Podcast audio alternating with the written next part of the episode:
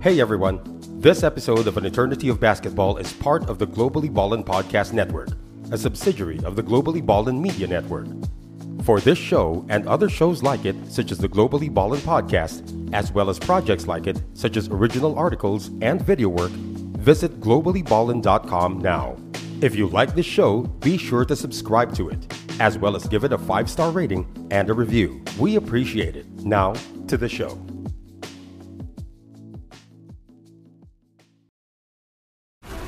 This episode is brought to you by FX's The Veil, starring Elizabeth Moss. FX's The Veil is an international spy thriller that follows two women as they play a deadly game of truth and lies on the road from Istanbul to Paris and London. One woman has a secret, and the other has a mission to reveal it before thousands of lives are lost. FX's The Veil, now streaming, only on Hulu.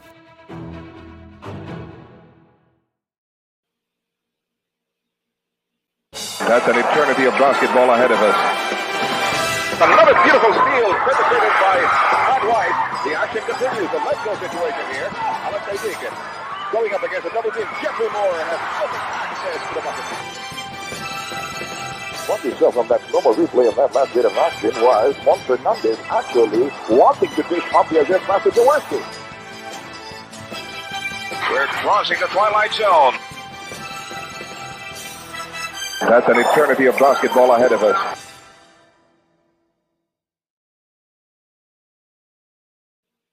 Hello, everybody, and you're probably shocked and surprised to see me, and I'll explain why in a short while. But uh, we have some things we have to say at the start of this edition of AEOB or An Eternity of Basketball. Uh, don't forget that we have other programs as well, such as the Who the Heck Are We? That uh, great talk show, that podcast of the uh, four sportscasters that we have and talking about the latest issues in sports. Then we also have Hang Time with Denise Dinsai. And Denise uh, used to be a courtside reporter, and she uh, does a marvelous job of talking with our different uh, sports personalities as well. Of course, um, everything sports, go to the Globally Ballin website. And to be totally honest, I did that just now, and I discovered so many great things uh, about sports that I did not know about until this day. And then, of course, Globally Ballin has a YouTube channel where you can subscribe. Nakalagay dito sa script ko, I must make a call to action and you must subscribe. And of course, AEOB can also be heard on um, Spotify in audio form in case you're driving, doing something else, whether you're a plantita, plantito. Uh, you can listen to the guests and uh, the, the questions of our dear friends. And of course, the Linktree plug where you need to go to find everything globally ballin. And uh, uh, it's the anniversary of an eternity of basketball. So the three hosts asked me and Mr. James Mercado, who helps the, the program come into fruition. Jay, uh, it's an honor for uh, me and I guess for you as well to be here uh, hosting uh, instead of those three guys. Nako, Jay, punishment, nakamute ka. Oh, sorry.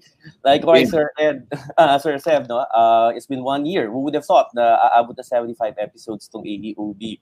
Uh, uh, uh, I guess there's one thing one thing about the pandemic is that uh, it has brought these three guys together and come and come up with a fantastic show online. And this program has created its own niche and um, has been followed by uh, an, not just an eternity, but a totality of fans who have loved basketball from time immemorial. Let's not uh, take too long. Let's get into understanding uh, how this program came around, what are the best parts of this program. We'll kind of structure it into a past, present, and future because there's a ton of things that these uh, guys have not yet done, Jay. That's right. That's right. There, there, there are more guests that, uh, that are expected to come in anytime. Um, uh, the, I, I, guess the pipeline is that they, I think they have three more months worth of guests coming in.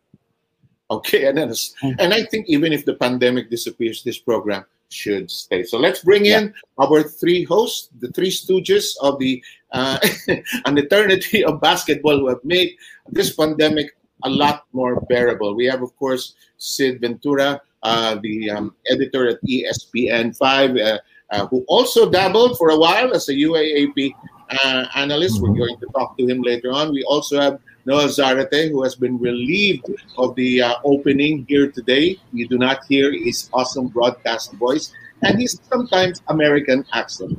And uh, let's now bring in also attorney Charlie Kuna, who completes the cast, and uh, attorney who loves Kareem Abdul Jabbar, who is celebrating his today, and you'll understand why in a short while.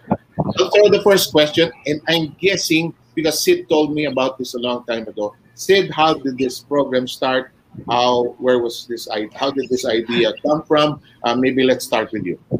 Uh, well, yeah, actually, you're right. When it started during the pandemic, we were trying to look for something to do because there was no basketball, no sports whatsoever. And then PBA Rush started showing these, I don't know, fan favorites these uh, games from the 70s and the 80s, and that was really a thrill for uh, for people like me who grew up in the 80s. And then um, I, I, thought, what if we analyze these games on Twitter, on Facebook? Uh, I pitched the idea to Charlie and Noel, you know, just uh, go back in time and break down how this and that um, the star from the 80s would move, you know, yung mga moves ni Samboy Lim or ni Mon Fernandez because watching those games brought back so many memories about how great these players were.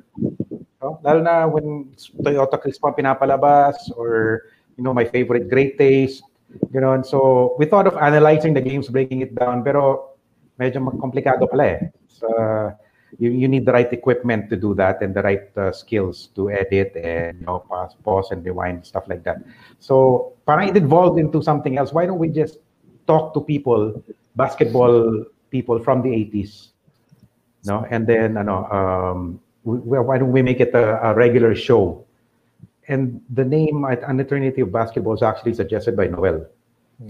uh, we were thinking of a catchy phrase, you know, something na sinasabi ni Joe Cantada or what, and then Noel came up with the perfect, ano, the, the perfect show title, I must say, you know, An Eternity of Basketball. So, yun. so that's how it started. Well, we were just three uh, old fools from the 80s, bored, nothing to do, and we wanted to relive our memories uh, our, we wanted to relive our childhood by interviewing our childhood idols. Okay, I will ask the second question, then I'll let Jay ask a few questions also. Charlie, uh, I am uh, I am envious of your ability to remember so much from the 80s and the 90s and even details of the games. How much of a fan were you, and how thrilling was this to be part of such a program like AEOB? Uh, uh, first of all, good morning sa lahat ng ating mga followers. So, and thanks a lot to 7J for for being here with us sa araw na ito, this uh, momentous occasion. One, one year na po ang AOB. Really, really big fan, no? Uh, because it's it's really influenced by my father who was working for the Tanduay Group at the time. When, when I was a kid in the 70s, he worked for the Elizalde Group of companies, which owned Eco and Tanduay. So from day one, he was talking about basketball. He was watching basketball. He was involved with the team as well. So it, it, that's that's obviously an influence from your father. Most of us have that, uh, you know. And then so I watched my first PBA game. I was probably four or five years old. He, he dragged me along to Araneta Coliseum, the smoke-filled Araneta Coliseum, and then I met some of the players because we would enter the dugout. And then from that time on, obviously you're following Tanduay, you're following Crispa and Toyota and then he was an Atenista as well, no, like you, Sir Sev. So he, he was talking about Ateneo and how they would be champions all the time. Barkada niya si Edo Campo, classmate niya kasi. So I met Tito Ed early on. So you meet all these people, and obviously you're influenced by that. Um, so it's really a thrill for this to have happened. Uh, nabanggit ni Sid, ni Sid earlier, our limitations on the technical side because we didn't know what to do online, how to put uh, videos on on Zoom, the, the video drags. So, so these limitations led us to AOB just to talk to one person and uh, to ask him questions and, and learn from him. And, and then, so it was really, grabe yung kilig namin to, to be on front of, of Jong with Chico and Tim Cone and Alan Kaidik, Jolas in those early episodes of ours. And it just, it just uh, snowballed, you know who would have thought we'd be talking to all these these greats? My God, Philip Cesar, Atoy Ko, and of course my idol El Presidente, Mon Fernandez. Kilig na kilig kami every episode. Yan sa akin. Totoo. Ay naman, hindi naman halata. Hindi naman halata. Hindi naman.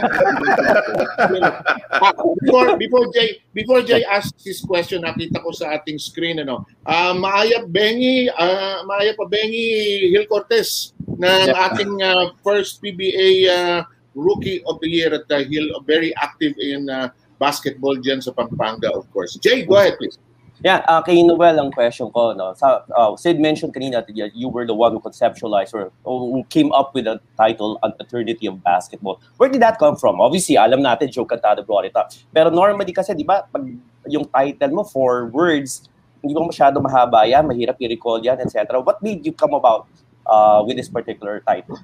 Uh, actually, I, I just thought about it. I was walking with my daughter, di ba, pandemic, wala tayong ginawa, kundi maglakad sa village. Yeah. Tapos tama-tama, nag-message kasi Sid doon, uh, think about the title na sinasabi ni something probably that Joe Cantada says. Sabi ko, how about an eternity of basketball? It just popped in there. Tapos yun nga, nag, nag-stick. Sabi ni, yung reaction pa ni, reply pa ni Sid, naalala ko, pwede, hehehe. Yun lang, yung reaction niya. And I know when Sid says something, hehehe, he likes it na. So, Pero, yun yung magiging springboard doon. Pero yung title na yon was that the one ano uh, that came uh, how do you call it? Doon doon nakuha yung concept or yung concept muna tapos title title. Kasi obviously when you say at the, at the 30 of basketball, you're going to bring in old guests, no? From the from the stars of the 70s and the 80s, no? Um, ano na una? Yung title o yung concept? Actually, kinuwento nga ni Sid kanina the concept of we kami ni Charlie were supposed to break down these old games and then he said na let's just uh, do a show na lang na may kausap tayo. So it was more of nakita ko yung the need of uh, bringing up something that will talk about these mm-hmm. guys and make them immortal also eventually. Kasi daming yeah, yeah. Na, na guest natin dito, Jay, and you know this, ano, na nakalimutan na ng tao who they are. Di ba? Mm-hmm. I mean, who remembers Marty Saldana? Uh, who remembers uh, Rene Canet? Di ba? Those Alex are the guys Marquez. na, Alex Marquez, di ba? I mean, those mm-hmm. are the mm-hmm. guys that we guested on the show na, mm-hmm. ah, sila pala yung gano'n, siya pala si Kamikaze Kid. 'Di ba? Siya pala si Rambo. At least 'yun, isa-isa na silang napakilala. And that's of course uh, and of course our good friend Ricky Relosa, mm. who was one of our first guests na galing sa abroad din. Uh, 'yun, yeah. na, napakilala yeah. natin siya sa, sa mga tao. And especially Abby King, who akala ni Abby King yeah. nakalimutan na siya ng tao. So that, that's uh, that's one of the things also that inspired yeah. me to think about an eternity of basketball. Let's bring yeah. them in for all eternity. Yeah, if I may, ano lang, um, add to that, we were thinking of a title that we knew would resonate with ano eh, 80s. If I remember correctly, ano, parang if someone from who grew up in the 80s uh, saw that phrase, parang alam ka agad na ah, what the show is about. So, yun, tama-tama talaga, an eternity of basketball kasi Joe Cantada line. The funny thing is, we were trying to look for a, a clip of Joe Cantada saying that I, it was only for the Joe Cantada episode that we finally found over almost a uh, year. yeah. Where is, mm. ano, talagang we were scouring YouTube, lahat ng mga Joe Cantada ano, clips, waiting for him to say it. Wala talaga. Pero tamang-tama for the Joe Cantada episode, we finally found okay. one. My turn. Um, you obviously have had some experience working on television, and we all made that pivot, that adjustment Tell us of the early, quote, I'll say it out loud, the struggles uh, dealing with uh, Zoom, uh, uh the other formats. Uh, Sid has the nice uh, snicker and laugh. I'll start with you, Sid, and we'll yeah. pass it to Charlie, then Noel. Sige, Sid, yeah. You know, actually, ang, ang tawag sa akin ni Noel no, na nasa protection program eh, nung first few episodes because I didn't know anything about lighting uh, stuff like that. Wala akong ano. So, my, my lighting was always behind me. So, pag may screenshot, hindi nakikita yung mukha ko. You know, stuff like that I had to learn on the fly. And uh, the biggest challenge though was finding the right platform to to record the show. Kasi noong una, we weren't live eh. We recorded on Zoom. So I had to study Zoom. Tapos, if ano pala, kung free account ka, we found out, hanggang 40 minutes lang yung ano mo, yung pwede mong i-record, no? So, in the middle of our earlier interviews, na nangyari to kay Yeng Giao, nangyari to kay Bong Alvarez, kay, kay Tim Cone, Norman Black. Pag malapit na yung ano, nakikita ko na malapit na maubos yung time, I'd have to tell the guest, ay, coach, wait lang ha. Maubos na yan natin eh. Okay, I'll send you, or I said, I'll send you another link. We'll continue the interview. Mabuti na lang walang nainis or nagalit. I, I guess everyone understood uh, how difficult it was. And then, naman yeah, itong grupon to. Free account pa. Yep. and then we'd have to record again And then, nakikiusap na lang kami nun sa mga kaibigan namin na marunong mag-edit at mag uh, piece together ng different videos. So we upload it sa Facebook page namin mga, I think, uh, four or five days after the actual interview. So, ang ano naman, mas pulido, pero wala gaanong, walang audience. Uh, interaction. So finally, I decided to get a premium account sa Zoom para mm. uh, ano, walang ano, uh, walang time limit which um, binabayaran ko every month pero okay lang kasi I get to talk to my family also every week on Sunday na limitless. So nakikinabang namang uh, ako doon. So yun, that's, uh, okay. that's how it started. Mm-hmm. Charlie, ikaw, uh, from uh, being on television, used to it, then suddenly we had to shift to this format. Of course, we did this also on Sports Page. Uh, you did this uh, over a longer uh, stretch here on AAOB. I think uh, many of us were not used to this online platform talaga. What really frustrated us at the start, no? First of all, I had an old laptop. So I was using an old 10-year-old laptop. The camera really was was really bad. No matter what you do, kahit maganda yung lighting mo, mukhang blurred pa rin, di ba? And so you see yourself and you don't like what you're seeing there. And then the internet connection, this is something we weren't used to, ba? Parang now it's normal for us. Eh? You can get cut off in the middle of, of whatever meeting you're in and it's normal. You'll be back later on. You try to reconnect. But at the start, you were frustrated because you were losing your friends. You were saying something and all of a sudden they'll say, pare pare, na, nawala ka. Can you repeat what you said? Ba? And, and you didn't you didn't realize it. You were frozen or your your the people you're talking to are frozen as well. And so because we were just learning that, that really frustrated me. There was a couple of episodes early on uh, after sa, sa double digits na tayo na I think uh, with the Martires and and I think with Coach Leo Austria, I, I was gone for maybe 5 10 minutes and I come back and you don't know where to insert yourself anymore kasi baka napag-usapan na yung gusto mo itanong. So that was really frustrating. But but it's right what what Sid said, ah, na early on talaga we would cut the episodes and if if the our followers would watch the first few episodes, may mga comments na lumalabas na bago, grabe yung first episodes nyo. Parang ang gulo-gulo, parang hindi pa ninyo alam yung dati, nangangapa pa kayo. You see the, you see the comments, so pati sila napansin nila yun. So there was an evolution rin as time went on, as episodes kept piling up. So at least gumanda naman, di ba? Yes. And uh, this is fun, Jay, no? All of them are aching to speak. Don't notice Noel, he's trying to, he wants to talk. he always wants to talk. This, this is death to him. But no, come on, let's get him out of his misery. Noel, ikaw, uh, uh, how did you take those early uh, slips, those early struggles? Uh, ano reaction mo about it? Anything that was memorable about the early slips? Well, ako yung unang number one na pinapagalitan kasi unlike the two gentlemen who work with me, telepono ang gamit ko for the show. So, hindi ko alam kung paano ko i-angle, ganun talaga, nakatelepono lang ako. Tapos, mm. syempre, hindi ko na alam na kailangan mo i-mute yung telepono. Nung minute ko naman, nagba-vibrate naman siya. So, lahat ng tunog ng telepono ko, medyo nasisira yung mga initial episodes natin because you'll hear John Wichiko is talking about something. Hindi gumagano na lang bigla. So, I didn't know yet at the time kung, kung paano ko gagawin. Eventually nga, I, I did Charlie's lead. Ginamit ko na yung laptop. And now, eto na, high-tech na. La, desktop, naka-LAN cable na ako. Maganda na yung camera. So talaga it has evolved. Even the lighting. Bumili pa tuloy si Mrs. ng ring light para lang sa akin. So, mamaya siya na yung nakinabang ng ring light. Di ko na nagagamit. Wala ring light ngayon. Pero okay, initially, like parang si Sid nga, sinasabi nga niya, he was in witness protection program for hmm. the first five episodes. Hmm. Kasi nga, hindi niya alam yung lighting. We have the photos. Ganyan ako dati. Oh, ganyan ako dati. Wala akong ilaw eh. Eh, mas malala pa dyan. As in, kita lang uh, baba mo. Ayan lang. Pero yun na nga, that was the struggle sa amin lahat because wala kaming producer, wala kaming hmm. EP. Look at that, look at that. That's si the first episode. Kita pa si Sid dyan. Yeah, kita pa si Sid dyan. I actually, I can actually hear John, John Wichiko's voice. Ah, hindi ko kayo makita. Ano, nasan ba kayo? si Coach Jong ang best lighting of all, no? napansin mo. Tapos ang ganda yeah. rin ng audio niya. Look at that. Okay. Pero tayo, tinan mo yung atin. Ikaw, maganda uh, ka pa, Noel. Eh. Boy, this one, this you could call this the prehistoric era of uh, Zoom transmission uh, uh, during the pandemic, you know, as we all mm. struggled. Jay, you have a question for the guys?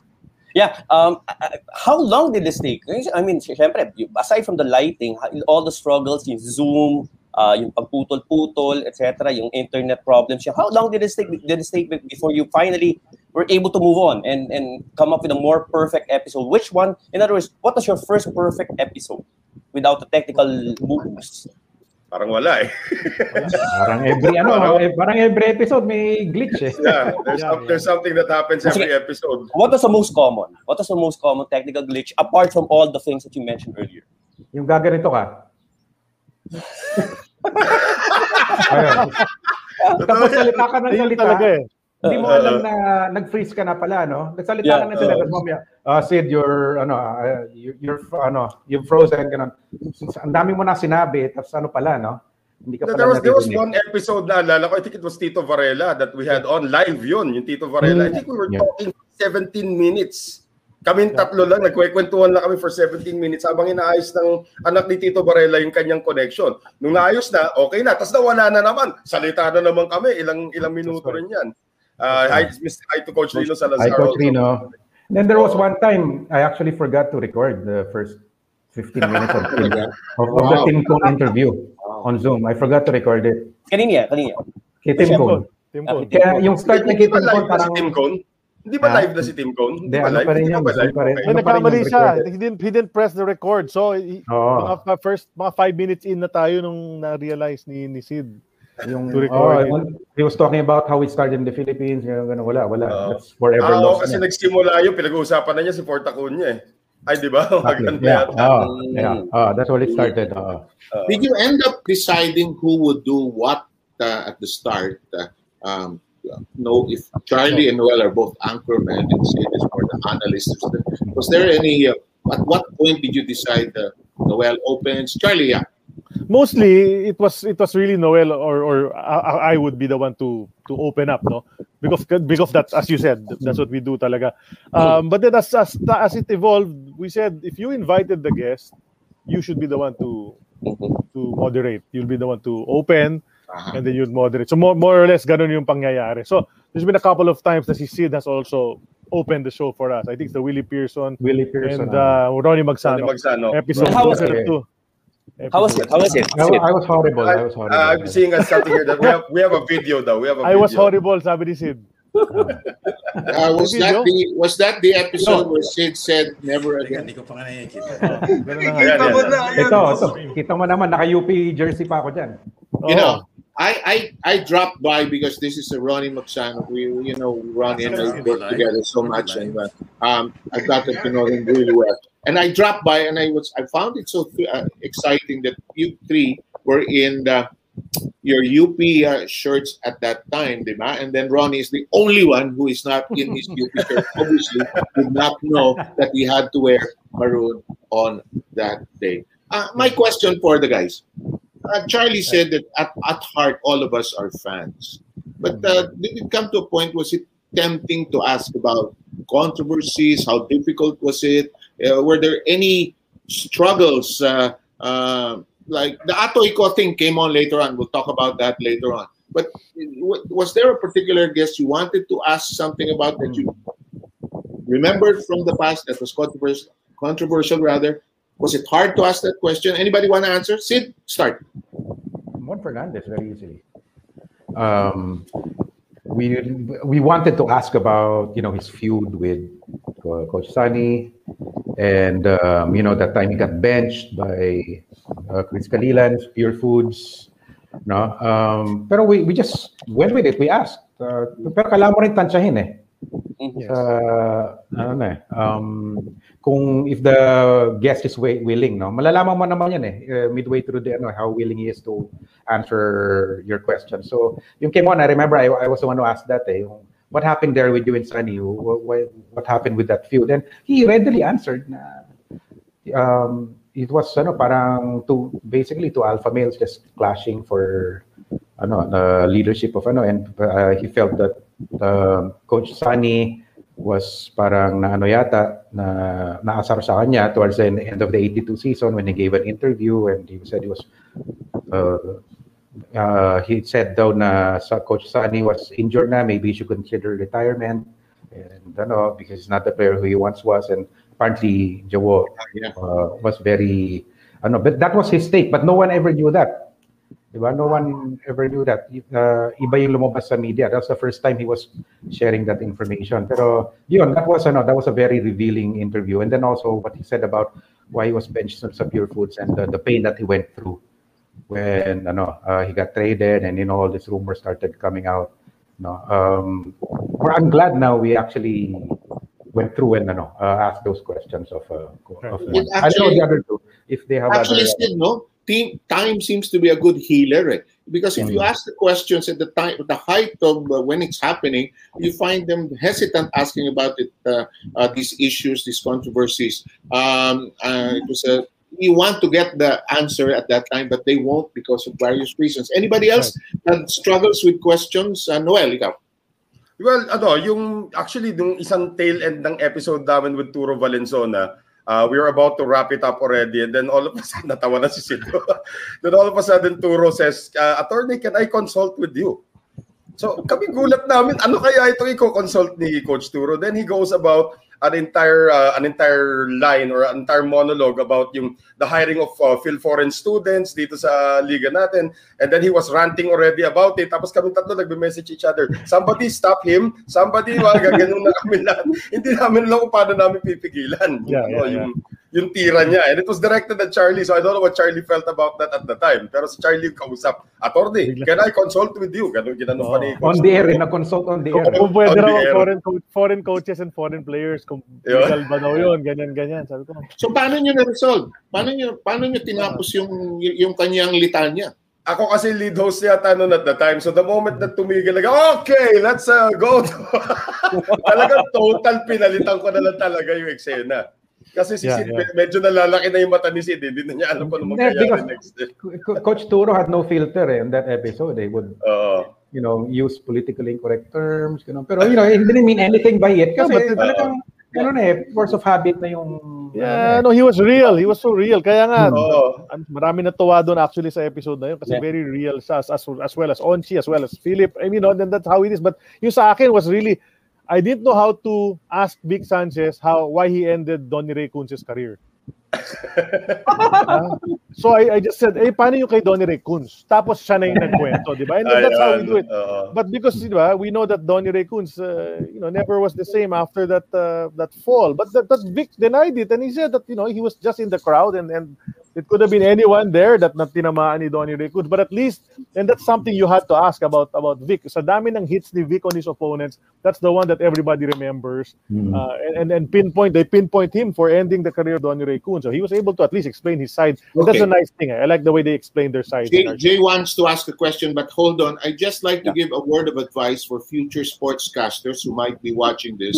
In case you do your own version of an eternity of basketball in the future, and you have Calvin Abueva, please allow time to heal, and you will he will be able to answer all your questions. Don't ask him about them now. Ask them 10 years ahead, 15 uh, years. If there's anything you learn from this show, AEOB, that's it. Jay, go ahead, please. Yeah, I- I'll give them the chance to brag about something, no? So, ang tanong ko yun dyan, what's the secret? Ano siya, paano nyo napapa-reveal yung players na yan, yung mga guests niyo to Good come up question. with these answers?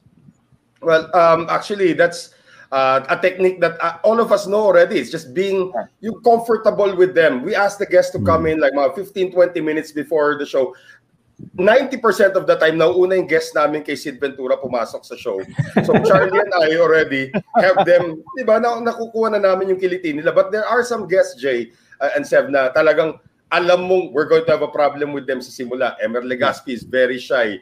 Di ba? Jimmy Manansala when he guested. Freddy Hubalde, yun yung mga tipong shy talaga sila, ayaw nila mag magsalita. Pero the moment you get them going, you push the right button sa kanila. The three of us have this innately in us na alam namin kung anong button ng pipindutin. Si Freddy Hubalde, naalala ko that episode, overtime na tayo, may mga hinihirit pa siya, gusto namin itigil. Sabi, makwento ko lang, ah, makwento ko lang. Si Freddy Hubalde, ayaw lang tumigil. Sabi, ah, makwento ko lang. ah." Talagang, they come to a point that they don't, they're no longer shy at the midway Yeah. point of the show. And at the same Yeah. time naman, yung mga guests na iba, kailangan namin rendahan. Nagsabi namin, Oji, pare, uh, ingat, easy, easy lang tayo sa mura. Ah, hindi, hindi, hindi ako mumura. Okay lang yan. Wala pang 30 minutes, may mura na. you know, there are some guests na before the show, the three of us with Viber and say, siguro itong si ano, hindi na hindi na lalabas ng one hour to. Hindi, hindi masyado madaldal to eh. lang to, Ah, lang may- to. yung career niya hindi naman ganun kahaba pero wala that never happens it always ends up uh, stretching for two hours kasi once mag-umpisa na yung guest dire-diretso na siya eh magkwento. I think, I think they also appreciate the fact na kahit papano alam natin yung nangyari sa kanila, yung panahon nila eh. 'Di ba? How Yeah. you know, we're, we're not asking them from out of nowhere na "Ha- where did you play? 'Di ba? How did you start? Sinong kalaban mo? We we kind of know because we watched them uh, somehow to a certain extent, no? And maybe a couple of them we didn't really get to watch. We didn't get to watch Jimmy Mariano as a player already, but, but at least we, we did see him as a coach, and, and so you, you have to be familiarized, I suppose, and they know, no? Natutuwa sila. O naalala mo yun? That, that the guest Mm. asked us. Mm. Ba't mo naalala yun? Well, either we studied it because we knew you were going to be our guest, or or we really watched it way back then, or nakwento ng airpat natin, or whatever, and, and I think they appreciate that. Diba? Ay, buti na lang hindi ako, buti na lang hindi ako host dito sa programang ito, kundi puro puro matandang basketball ang pinag-usapan dito kasi napanood ko si Jamie Mariano sa sa Rizal Memorial. But guys, when did you realize that you were striking a chord? When did you say that, hey, this is this is not so bad? Uh, what was the turning point? When did you think that, uh, hey, people are actually tuning in on Saturdays and listening uh, to the except for James T, who listens to everything in Philippine basketball. I know he's going to say something here today, but uh, James T, you are already unforgettable because you have been mentioned in this program. Thank you, James T. Okay. Um, when did you Charlie, Charlie, Charlie. Charlie, when did you know that you were cutting a corner and you, you- this was going somewhere? Uh, actually, for me, I saw the reaction of the followers on the page to the Marte Saldana episode. Mm. Oh, really? Yeah. It's really Yeah. the because before that, what- you know, I mean, y- y- we had we had Jong with Chico, we had uh, Jolas, Team ko nyo marami. Isaac. Team ko nyo marami. Yeah, yeah, but that was that was great. But these are guys that that people had been seeing. We that, that's why we invited Yeah, them because we had been seeing yeah. them because of the PBA coverage, diba? Hmm. So we were in close uh, contact with these guys, so it was easy to invite them. They're still very much in the limelight, but then somebody offered, no, si Michael Yu, you're our friend from from Hmm. New Jersey, uh, New York. He he he said, si Marty Saldana nandito. Can can we, di ba? Can I invite him for you guys, di ba? And then when he came on the show, you know, really the, the reaction was, my God, it's the mighty might, and I didn't I didn't understand, but then I guess I do now, no. But at the time, I thought, wow, but ganun yung yung reaction ng tao kay Marty Saldana. And I think from then on, no, Ricky Relosa, Abby Mm. King, Rizal Abby Gasin, King talaga. Malaki. Malaki Yeah. Abby You know, King sa akin. Pero yun na, eh, but, but that was the, the point. Marty. We turned the Mm. corner. At, at Marty Saldana, we turned the corner. And then boom, we were on a highway already after that. Parang ganun. Was, was Marty Saldana your first guest na outside the Philippines? Yes. Yes. I- yes. Yes. Uh, You know, even even online eh, kasi sometimes I, ano, as in my role as a managing editor of ano, ESPN 5, uh, I'd ask some of my writers, lalo na si Richard D, who's also a child of the 80s, to write off of the episode. And the, the Marte Saldana, ano, although that was Michael Yu who actually wrote about it, he he asked if he could write about uh, the episode. So, uh, pinagbigyan ko si Mike, ano, and he wrote a very beautiful piece on Marte. Grabe ang reaction online, yung number of page views. Na, pati ako, I was blown away. I think there didn't are some, na, Oo. I think there are some fans who are not Toyota or Crispe. There are uh, some Hmm. fans who are I would call anti-establishment, anti uh, meron mga mga teams na ganoon eh, 'di ba? May mga fans na ganoon din. Marty Saldana was quite a player, efficiency eh, 'di ba? Yeah. Uh, magaling talagang uh, player. So, now you turn the corner. Let me ask the Atoy Ko episode, which uh, was has created so much um, interest, steer, um, hit a hornet's nest. You use all your sports cliches for this one. Who asked the question? How did that come about? And what did Atoy Ko? Did he regret saying that uh, in the episode? Or he, you know, Atoy, when he tells the story, he tells it with conviction. Anybody want to answer? Sorry, I asked that I asked that question uh, because I in the PBA's 25 greatest first 25 years, there was really that quote, no, that that Atoy uh, said, no, that that uh, Jaworski doesn't have a sig- signature move. He's just an average player, ordinary, ordinary player. Uh, although he did follow that up with a paragraph that says, um, but he, you know, what, he lacked there, he made up for in charisma and motivation. As a great coach, what a great personality. But of course, the question had to be asked, diba? What do you mean by ordinary player? So I asked I asked Atoy that and definitely Atoy has no regrets in whatever he says. That's the kind of guy he is, no? So nung sinabi talaga niya na talaga naman ordinary play, wala naman signature move and all of that, he said it as a matter of fact and that's really what he believes, that his conviction about Sunny Jaworski. But he did even say on the episode, pero iba naman yung bawi ni Sunny, di ba? Meron siyang, di ba, magaling siya sa tao, sa ganyan. And he, he did say that, he echoed that. But of course, people will hear what they want to hear, di ba? So kung, kung Toyota fan ka, aba, ordinary player si Idol, hindi pwede yan. And that really, as you said, stirred up a hornet's nest. And then the discussion went everywhere. It went on the broadsheets, went on websites and all of that. And even in the, I'm sure the Inumans, uh, the limited Inuman, whether on Zoom or, or in small groups, no, with the social distancing, pumutok din yan. Pero ganun talaga yan. I had to ask that question kasi sinabi talaga nato yan. Hang on. While you're at it, I understand from our production staff that we have the video of this moment. Yeah. Let's try to unfurl it. Bakit? Ano, ano ba Okay, yung mga let's- flaws? Kasi alam na lahat, he can do everything. Ano ba yung mga Living flaws? legend ka, no? Di ba? Hindi, parang do everything. Hindi, wala ka siya paid away. Yan. Oo nga, no? Yun, yun, sorry ah. Pero, he doesn't score that much. Di ba? Yes. Si Jaworski, more on the authority, siya ang nag, nag, nag, ah, nag, nagdadala ng laro. Kung kailangan niya ipapasa, kailangan niya i-dribble, siya yung nagdadala. Parang siya ang pinaka point guard talaga ang pinakalaro doon. Kaya lang, minsan talaga, may nangyayari yun. Kailangan, kailangan, biglang titira naman. Ito, nakshoot naman eh, di ba? Kaya, Oo. Pero hi- hindi siya well-known talagang scorer naman talaga. Hindi yun talagang, ah, ano ba ang, ah, let's say, babalikan ko yung tanong, ano ang, ang, ang parang trademark ni Sunny pag ah, sa sa sa sa let's say pag lang si si Alan Kaidik the trigger man di ba? Oh. Samboy Lim there sa what what Sunny ano Big J. ano Big J pero Barreling, ano, ano, barreling Big ano, J, ano, oh. ano ang ano ang ah, trademark na move niya Oh, ayun yung, ako Nung- sasagot ko. Be- behind the back pass. Behind the back pass. Ay, Sandali naman yun. Ang trademark nun, ano, mga rate, bago ka tumira. Yo, karate. Okay. Um, Grabe I think naman, we- ang, laki, ang laki pa naman ng kamay. I think we get the gist to this.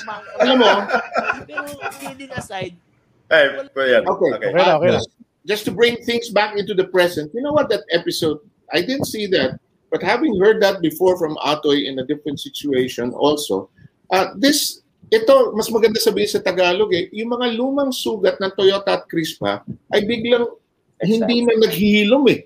Biglang gumising, ano? Yeah, yeah, yeah. Di ba, Jay? Ah, yung mga tulog na simboyo ng damdamin ng Toyota Crispa. Yeah, I mean, you should see all the oh, ano, yung mga uh, Facebook pages ng Crispo at saka Toyota. No, talaga nag-aaway yung, yung fans. Yung mga, at, at tatanda na mga yan, mga 50s. And yet, nag-aaway sila. Uh, just just trying to, ano lang, just trying to correct the impression or try, try to validate what Atoy mentioned. Ang galing. So, so what did you think of the reaction? Uh, Sid, ikaw muna, from a print or an online editor's point of view. What was Well, your... I, I knew it was big when other sites picked up on it and wrote about Yeah. it. Yun. But if they write off of uh, other shows, then I, I then that means the the topic is ano, very controversial. So it, it showed up on uh, ABS-CBN, it showed up on other ano platforms as well. So yun yung parang test. If other outlets are writing about it, then you know, y- ano, you know it was uh, really juicy yung ano na yun. And if I add also, it, uh, it gave us an automatic question for future guests, lalo na yung may ties to Toyota or Crispa. Automatic yan, natatanong na namin, oh, anong tingin mo sa sinabi ni Atoy na ano, ordinary player lang daw si Jaworski. Ayun, so that would give us an additional And, 15 and Francis Arnaiz actually had a lot of har- harsh words about it also nung siya yung nag-guest na coming to the defense of, uh, of Jaworski right after that. Pero I remember also after that episode kasi si Atoy ko actually, I was the one who invited Atoy ko on the show.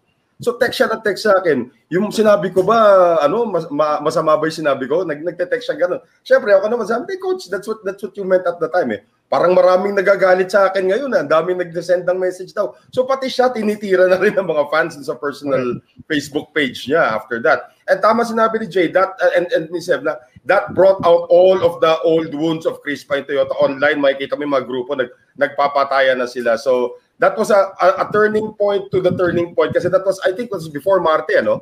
Itong episode natin kay Atoy. Was it before Marte? Hindi, hindi. Nauna si Martin. Nauna si Marte. So Nauna the si turning point ah. continued na. So bumuelo na all, all the way. That, that, that put the show more in the in the limelight because of that.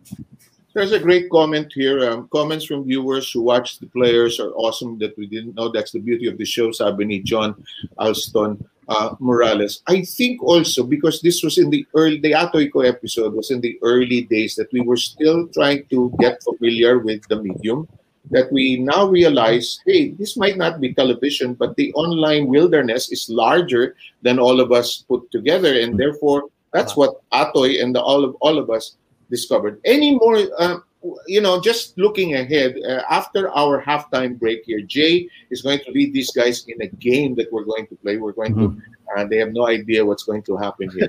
Um, this is the whole point of this, despite a production meeting in the course of the week. Were there any more surprises that uh, are unforgettable from this show? Let's uh, start with uh, Charlie. um, surprises. There's there were certain guests that we felt may not uh, be too attractive for the followers, but but of course uh, our followers are really solid pala. No? I, I realized that afterwards, but but prior to certain guests, we're like, you know, baka hindi masyadong marami manunood this weekend, di naman sikat yung player natin. But we have this uh, mentality, no? We have this attitude that everybody has his own story anyway, and it's worth telling. Correct, correct. Mm. Imagine, umabot ng PBA yan. Tayo hindi eh, di ba? So umabot ng PBA yan, may kwento yan. Superstar yan nung high school, nung college, kaya umabot ng PBA yan. So we'll, let's let's give it a try. And and so we did that for a couple of guys uh, who weren't Cho, too Cho popular. for me. Cho season. Exactly. That's the one. That's Oh. why I was leading to that. And the Cho Oh. season and the Cho season episode for me was really it really revealed how much uh, uh, of fans we have as followers here. They're really crazy basketball guys because they knew everything about Cho season. They, in that short PBA career that he had, they knew. They were commenting about about him uh, back in Davao, etc., etc. Plus, what a great guest he was because he was Oh, yeah. very inspirational.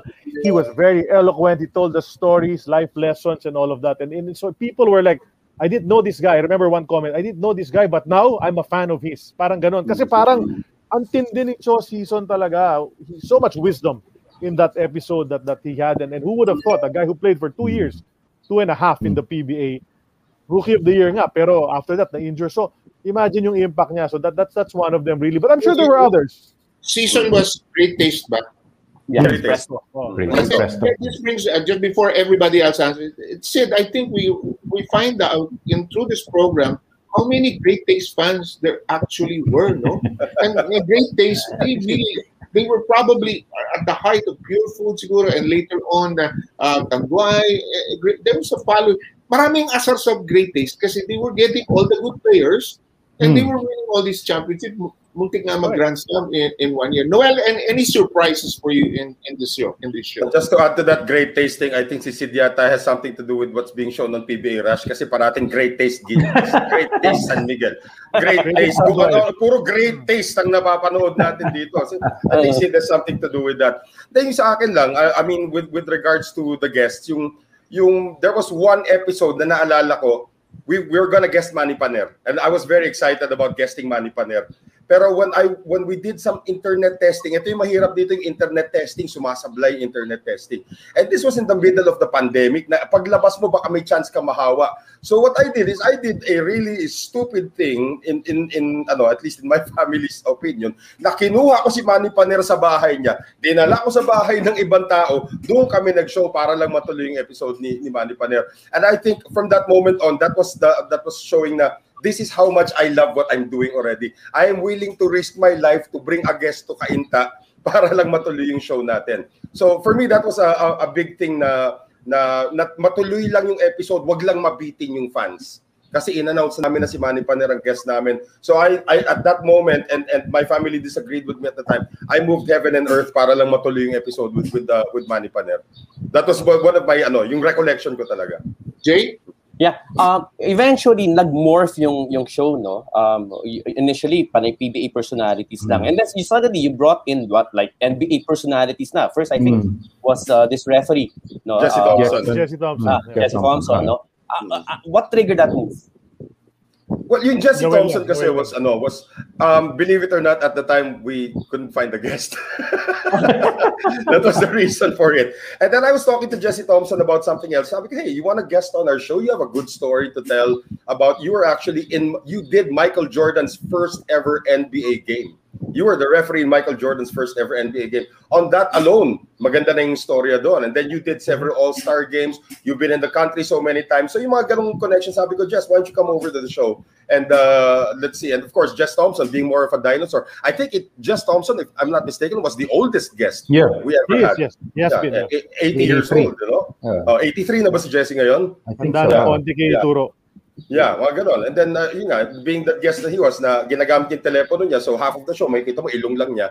Yung mga ganon. But at least we're able to still extract all of the stories from him. So that was the reason why talaga, Jay, we didn't have a guest at the time. And then eventually, we started bringing in imports. And then, uh, I, I think it was Sid who thought about Raymond Thompson. Uh, uh, uh, Raymond Raymond Thompson. Raymond Thompson. Raymond Townsend. Townsend. No, but but he, he reached out to us. He's the Mm. one. Ah, who yeah, yeah, you're us. right, you're right. Yeah, yeah. Raymond Townsend sent us a message. We saw it in the inbox. Diba? I think you're the one who saw it, Noel. And he said, you know, when Yeah. am I going to be on your show? He said. So I said, Uh, why not? But it, it is an eternity of basketball. Hindi naman it's an eternity of PBA. So, you know, Correct. basta basketball related. If we- maybe if we can get someone from the EuroLeague also, a EuroLeague legend, we can put him on the show as well.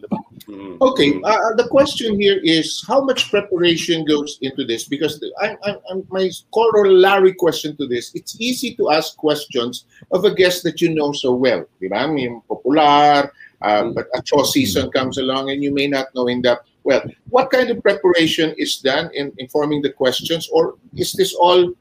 Bahala na, let's just sit in on on a Saturday and let's see where the show goes. Sid, let's go with you.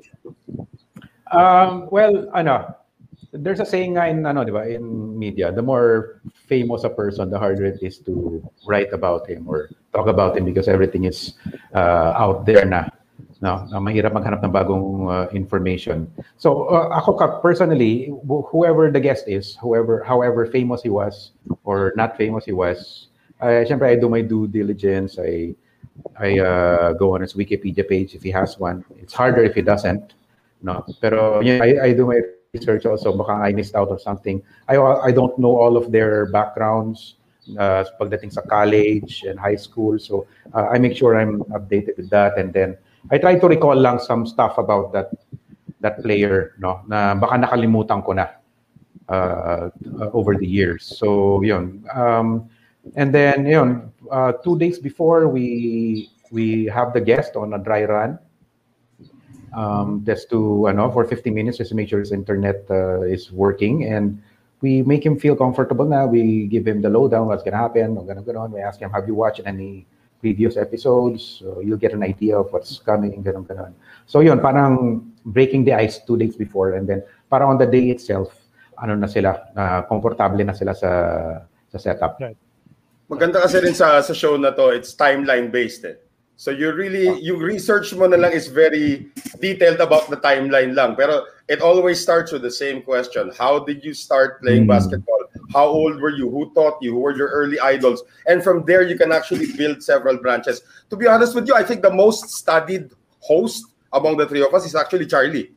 Siya talaga yung may aral because I think that's part of his uh, profession as a lawyer that he has to know everything about the case before he goes into the case. Yung pinaka least studied siguro sa sa lahat ako. Kasi ako lang naman si, uy, follow up, follow up, follow up, follow up. May mga ganyan kagad. diba? So, so why, why kanya-kanya am I rin eh. not surprised? Why am I not Ako yung may surprised? Wikipedia sa harapan during the show. but, but you know, but you know that is the secret of your chemistry. Eh? The Mm. chemistry, you can have the uh, uh, you have periodic table and everything, do all the combinations there, but you just don't know. There's something that just happens, and uh, rare, rare combination that the three of you just click. It starts with the fact that you're all fans. Eh? Uh, you're all fans at heart, which Sid, Sid said earlier. Jay, you wanted to ask uh, the guys. Yeah. Uh, can I follow up yung, sa yung part ng chemistry? How did you build that chemistry? I, I mean, sige, anong roles ninyo? Like sabi ni Noel, like Charlie is the most diligent, obviously, no? Um, Noel probably would be the one to inject um, um, follow-up questions, etc. Paano nyo in-establish yung kanya-kanyang rules ninyo? I think it comes sa personalities rin namin kahit papano, no? Uh, nandun talaga. Um, And then the host nga kasi really a lot of times kasi I I, I take the lead because I invite uh, I invite the guest and then it we just go from there no you feed it to Sid you feed it to Noel afterwards mm. and then it you know it just happens but it, it took some time because I saw yeah. a comment earlier I saw a comment earlier that said tayo nung umpisa sabay-sabay kayo nagtatanong. Yan ang sinabi ng isang ano eh, I can't look I can't find it anymore now on, on my feed. But but one of the comments uh, earlier said that and it's true because we really had no idea how this online thing works nga ngayon. Kahit pa paano ngayon nagkakatingin na, na kami. May tingin na, na kami, may konti senyasa na kami on. But it still happens ha. It still happens. Senyasa na maganda kasi we had we we're talking about senyasa no pag magtanong ako kasi nagsasapawan nga kami, nag-usap-usap kami. O pag magtanong ako kanya-kanya kayong kodigo, si Charlie si ganon. Yan, si Charlie, si gano'n. Si Sid, tatapikin yung earphones niya. Hindi ko alam uh, saan galing yeah. yun. Tatapikin ako naman, lala, ako lalapit yeah, sa camera pag may tanong when ako. We, when we do something like this in the studio, when the camera is, the lit camera is not on you, you can easily make a signal to the other person eh. Mm-hmm. Hmm. Diba? Even yeah. when we cover games, may senyasan. But here on uh, video conference platforms, kita lahat tayo on uh, what we do. And I guess you gotten that with him. That that has it happened in a show wherein I'm just gonna watch. I'm not gonna ask a question. This is so so good. Mm. This is so good. I'm gonna let the guys just go on. Uh, I'm learning something here. I'm just gonna step back. Anybody? Sid, Sid, answer that. I think we're all gonna say the same. Pido, Arencio. Why? Why? He did, he did a monologue. Start to open the show. He talked nonstop for for 20, 25 minutes. Kaming tatlo we were just like, dire, dire, dire, diretso siya. Tapos tama yung timeline niya. Tama yung timeline niya. So okay, oh, okay. Alam na niya kasi napapanood niya yung show. Napapanood oh. yung show. So he knew it eh. So, napapanood niya naman niya. The least number of and, there, and there's a whole generation of kids and basketball followers who never saw the Alan K. Dick Pido Harencio rivalry. Hmm. I was not from UST or UE, but I would go to those games along with my cousins who were friends of Boise Samar, uh, that, uh, ito yung aming Bisayan connection, and Boise would give us tickets to those games, and I knew Harencio and Kaidik. So there's that, so Pido, don't get him started. May mga, may mga, ilang guests niyo yung ganun, don't get them started. Pido is one, sino pa? Sino ba ba yung... Valenzuela was another one. Sino pa? Turo, yeah. Turo. Um, sino pa ba yung ganun? Coach Tim actually was also Coach Tim Cole. No, Wala yun. Sakit, sakit na yun. Sakit na yun. One question, one question, 10-minute answer. No, yeah, Norman uh, Black. Alam niya yun. Alam niya yun. Alam niya yun. Yeah, Norman, Norman Black, Black also. Dire-diretso siya. Hmm. And uh, Were there, actually, okay, just just as a question before I think we're hitting our first hour. Were there any tight spots? Were there spots na, oh, this is getting uncomfortable. I don't think this is working. Uh, let's yeah. shift it to another question. I hope, boy, why did we ask that question kind of situation? Charlie, you look like you're ready to answer. More, more of ano, there, there were a couple of guests who really just aren't chatty. They're not, they're not, that's not their personality talaga. So you really had to try to draw information mula sa kanila. Um, and then plus internet. I remember like, for example, the episode with Dante Gonzalgo bad mm. internet, and then he's, he's just really a very quiet fellow. No, he's, he'll answer you, tama. Oh. meron, meron bang oh. meron bang oh. nangyari ganito? Meron oh, naman. Mag, diba? Oh, mag, so, mag, mag, magaling 'yon, magaling yung player na 'yon. Magaling 'yon, oh, di ba? Describe mo describe mo yung matchup sa ganun ganun. Oh, nako, lakas noon. Parang parang ganun din, JB Yanko. JB diba? Yanko, we also had a, ano, so, nag-struggle din so, tayo ng konti with JB Yanko. Yeah. So that, that's a struggle uh, when when the the guest isn't too chatty and you really need to draw out. But then I guess that also tests your capability nga. I mean, ako sanay naman ako mag-cross-examine ng tao. So kahit pa paano, you try to to draw that out. Pero it, it's tough in this setting because you want to ask a question and you want the the guest to to tell you the whole story. But it yeah. just doesn't work out that way. But that's the one that stands out for me na ganun talaga. Very soft-spoken. Sa pagka rough player niya and, and, and talagang take charge guy ni Dante Gonzalgo, he, he was very shy and, and it showed in his episode. Ako naman, the opposite naman yun ng ano, yung I felt during the Dennis Steele episode. That was the opposite naman. Yung, oh. yung, the guy was flying off the handle naman, si Dennis Steele. I mean, he's a very nice character. I mean, he has a lot of stories to tell, pero talagang Yun ang medyo kung kung crossover ni ano ni Tim ni Tim Hardaway sa loob, ito Allen Iverson ang crossover nito. Medyo Oh. sa labas ng gagaling yung Hindi, mga, but saka buti walang MTRCB dito sa... Oo, isa pa yun. Isa pa Mm, yun. Medyo wild yung, yung kay Dennis Steele, but that was also enjoyable. Diba? But was there a question that it was already thrown? Then it was there. You got the sense that why did we ask that question? Or you know, uh, the guest is obviously may may player talaga na hindi talaga mat makwento eh. Di ba? Alam naman natin yung kahit naman sa present generation, meron talaga yung one game at a time. Uh, play defense lang kami, di ba? Eh, alam mo, nag di ba? If you watched ano eh, Bull Durham, tinuruan ni Kevin Costner yung, isa, paano sagutin yung media. But was there any episode uh, that you recall na the guest is squirming here and this is uncomfortable, um, but here we are. Do you remember? Or would you rather forget those Ako, episodes? ako pin- pinaka naaalala ko lang talaga, they squirm when you ask them uh, if they like Nora or Vilma. Some of them don't want to. Don't we, want ask to that, we, we ask that question all the time. Yeah. You know, you know, no, but this is serious ha. A lot of ma- maraming sa guests natin since I started asking that question of Nora and Vilma, they'll answer eh, Jericho Diniero or Alvin Patrimonio. Alvin, yung ang bilis sila sumagot pag Nora Vilma. Mahirap yan eh, mahirap yan. Magagalit ko ng Nora pag Vilma. Doon, doon sila nagsisquirm pa, di ba, sa Nora and Vilma. So I, I that, that just comes to mind kasi I, I noticed that with a couple of our guests talaga. And three of them actually said, Tay, ayaw mamili kasi baka magalit daw yung Nora niyan or Vilma niyan. Charlie actually keeps score of the of the Nora Vilma thing. Taka, sa, sa, saan galing yung tanong na yan? Where did that come from? Wala eh. Naisip, naisip ko lang. Si Noel yata yan eh. Noel yata yan. Oh, naisip, Or was it, uh, naisip ko lang kasi when Charlie came out with this great segment called XS, uh, XS or O's, Yeah. ganda eh. Ganda yung mga, pa, mga- minsan mahirap talaga. Kunyari, Ricardo Brown or Alan Kaidig, parang ako napapaisip din ako. Hirap nun ah, mga ganun. So I just throw in a curveball there na sinasabi ko, oh, sige, Nora o Vilma. Parang ano lang, just, just to, because we are a show of the 70s and 80s. Mhm, Di ba? mhm. Pwede ka mamiling ganun. I didn't know na magiging ganun ng epekto sa guest na, uy, teka muna. Di ba? Yung, di ba talagang not, yung main, kina, ah, si, sino ba yung ano, yung kinabahan talaga para sagutin doon. There was a, there was one who really said, teka, teka, I have to think about it. Wag na lang, wag na lang. Baka magalit sa akin. Talagang ganun. Si Sir Hill yata eh. question. Hill, Hill Cortez, oh, Hill Cortez. Yes, Oo. yes. Three. Three, three have already nagtay. Si, si Hill Cortez, si Alex Marquez, and si Tim Coloso yata. Did Ah. not choose. Did not choose Nora or Vilma. Ano sila? Okay. Neutral.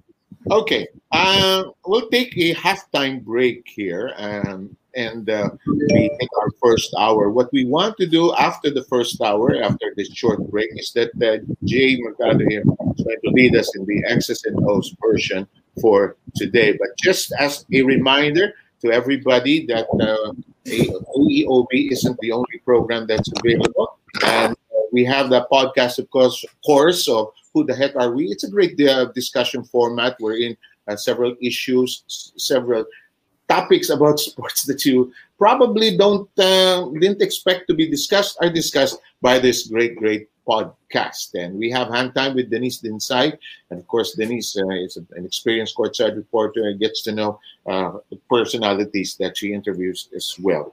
And don't forget to drop by the Globally balling website and everything that is significant about sports is there. It also has a YouTube channel. Uh, visit and uh, subscribe, as they say, and that's the call to action there. It's something that you can, of course, visit as well. Uh, in case you're unable to follow the program visually, you can hear AEOB or An Eternity of Basketball in audio form on Spotify or wherever you get podcasts. And of course, uh, you want to get connect again to globally balling um, you have the link tree connection of course which you see on your pictures in case you're joining us uh, just now we're celebrating the first year anniversary na naman si Sid. of an eternity hello sid you're there but you're not there Marami Um, pag halftime nawawala.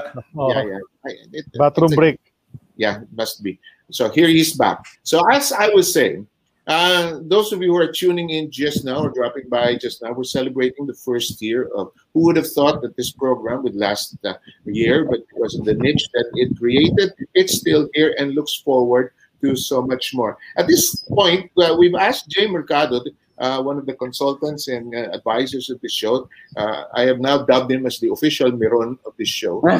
Uh, to, uh, lead us in the game game of X's and O's, which we will expand on as these guys try to answer these questions. Jay, take over, please. Yeah. Okay. All right. Um, uh, this is a different variant of uh, X or O. So instead of asking you to choose two players, you have to identify uh, the guest or the personality uh, which best fit uh, the, the, the answer to the question. No? So I'll be asking you guys no, to prepare a sheet of paper or a whiteboard with a marker.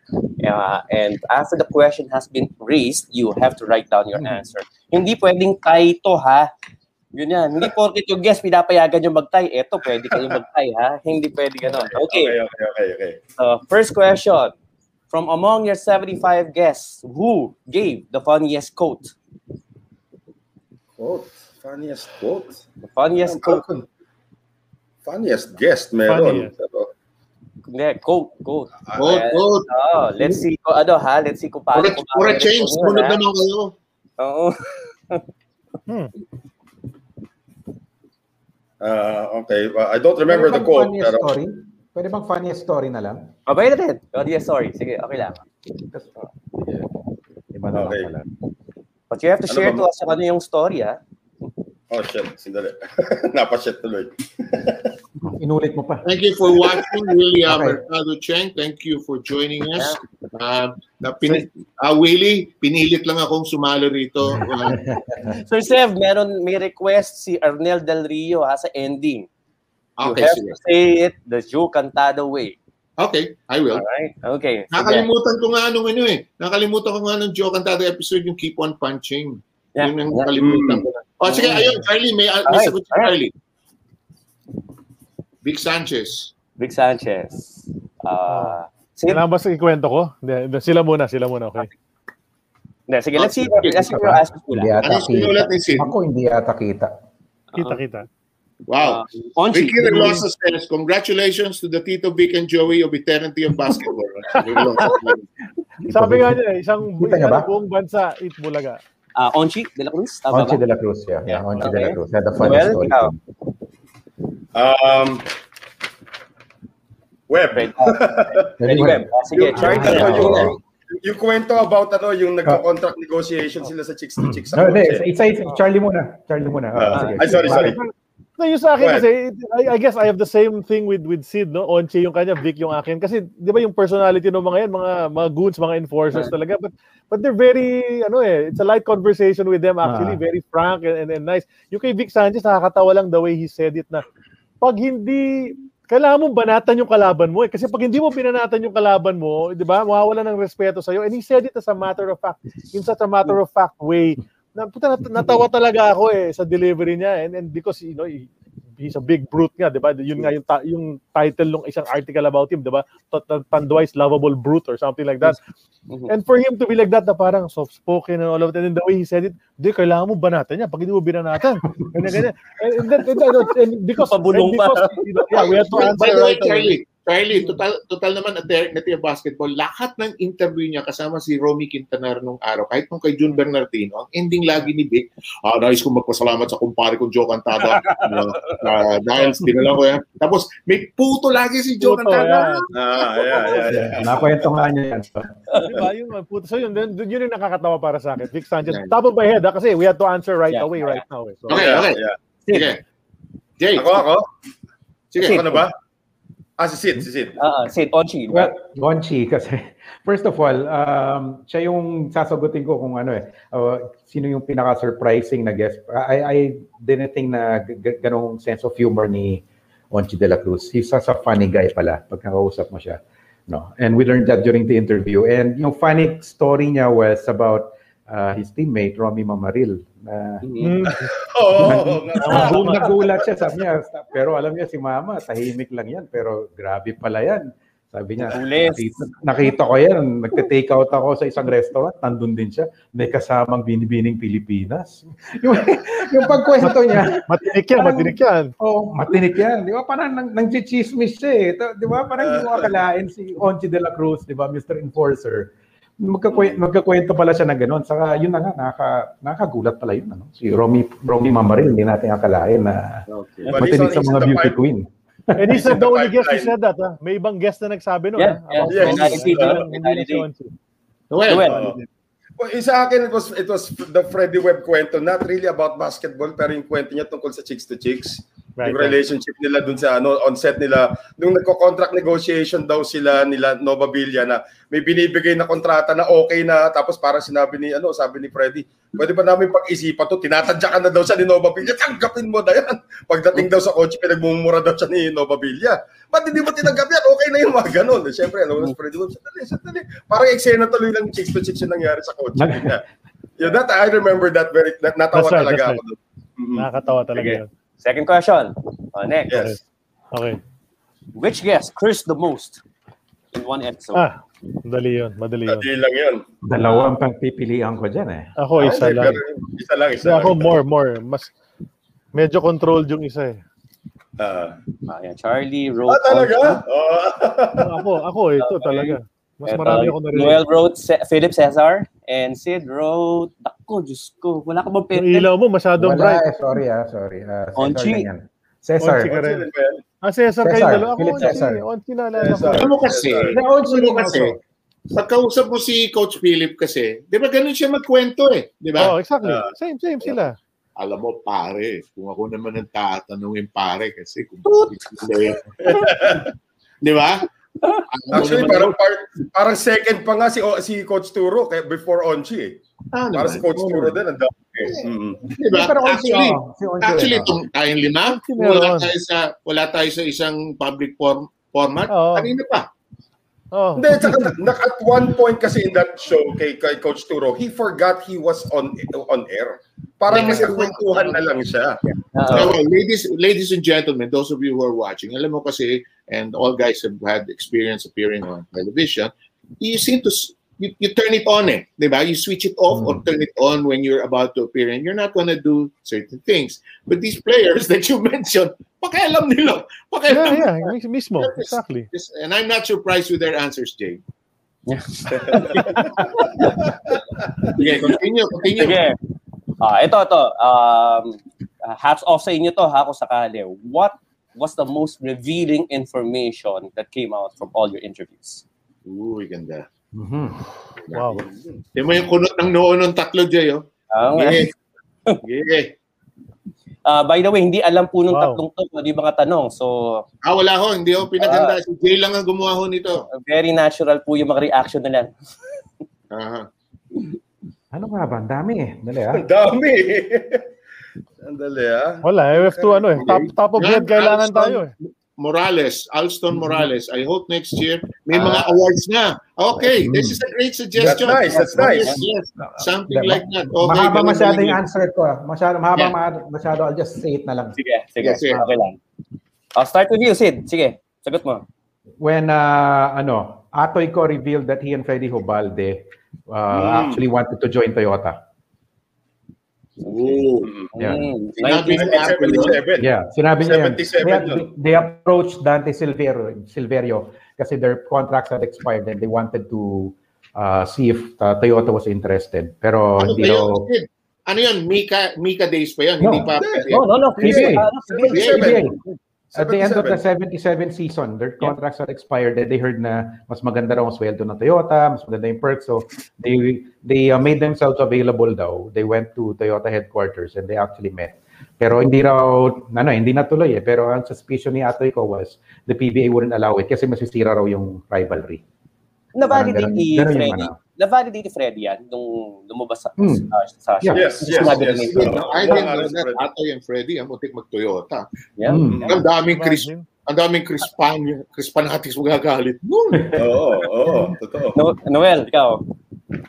Well, of Oh. course, because I was always a Amon Fernandez fan. So I've Mhm. always wanted to know about what happened after 1983 and then what happened kung paano nila na-patch up in 1989 leading up to the Asian Games noong 1990. So yun yung pinaka-inaabangan kong part talaga of that Mon Fernandez interview. Of course, the whole time kinikilig kami na Mon Fernandez yung ini-interview namin. Mm. But at the same time nga, yung what happened between Jaworski and Fernandez, what really triggered it. I think Sid was the one who was brave Yeah. enough to actually ask the question. Uh, di ba? Kasi lahat, patapos na yung show, teka, hindi pa natin natatanong, ano ba to? Tapos Sid, uh, para ba sabi Sid, so what really happened? Parang ganun lang, ganun lang kasi Ano sagot? Ano sagot, if you recall? Halos Nabanggit talaga. natin kanina, di ba? It was the media. It was an interview with the with a reporter. Ah. Nabanggit pa yata sino yung reporter eh.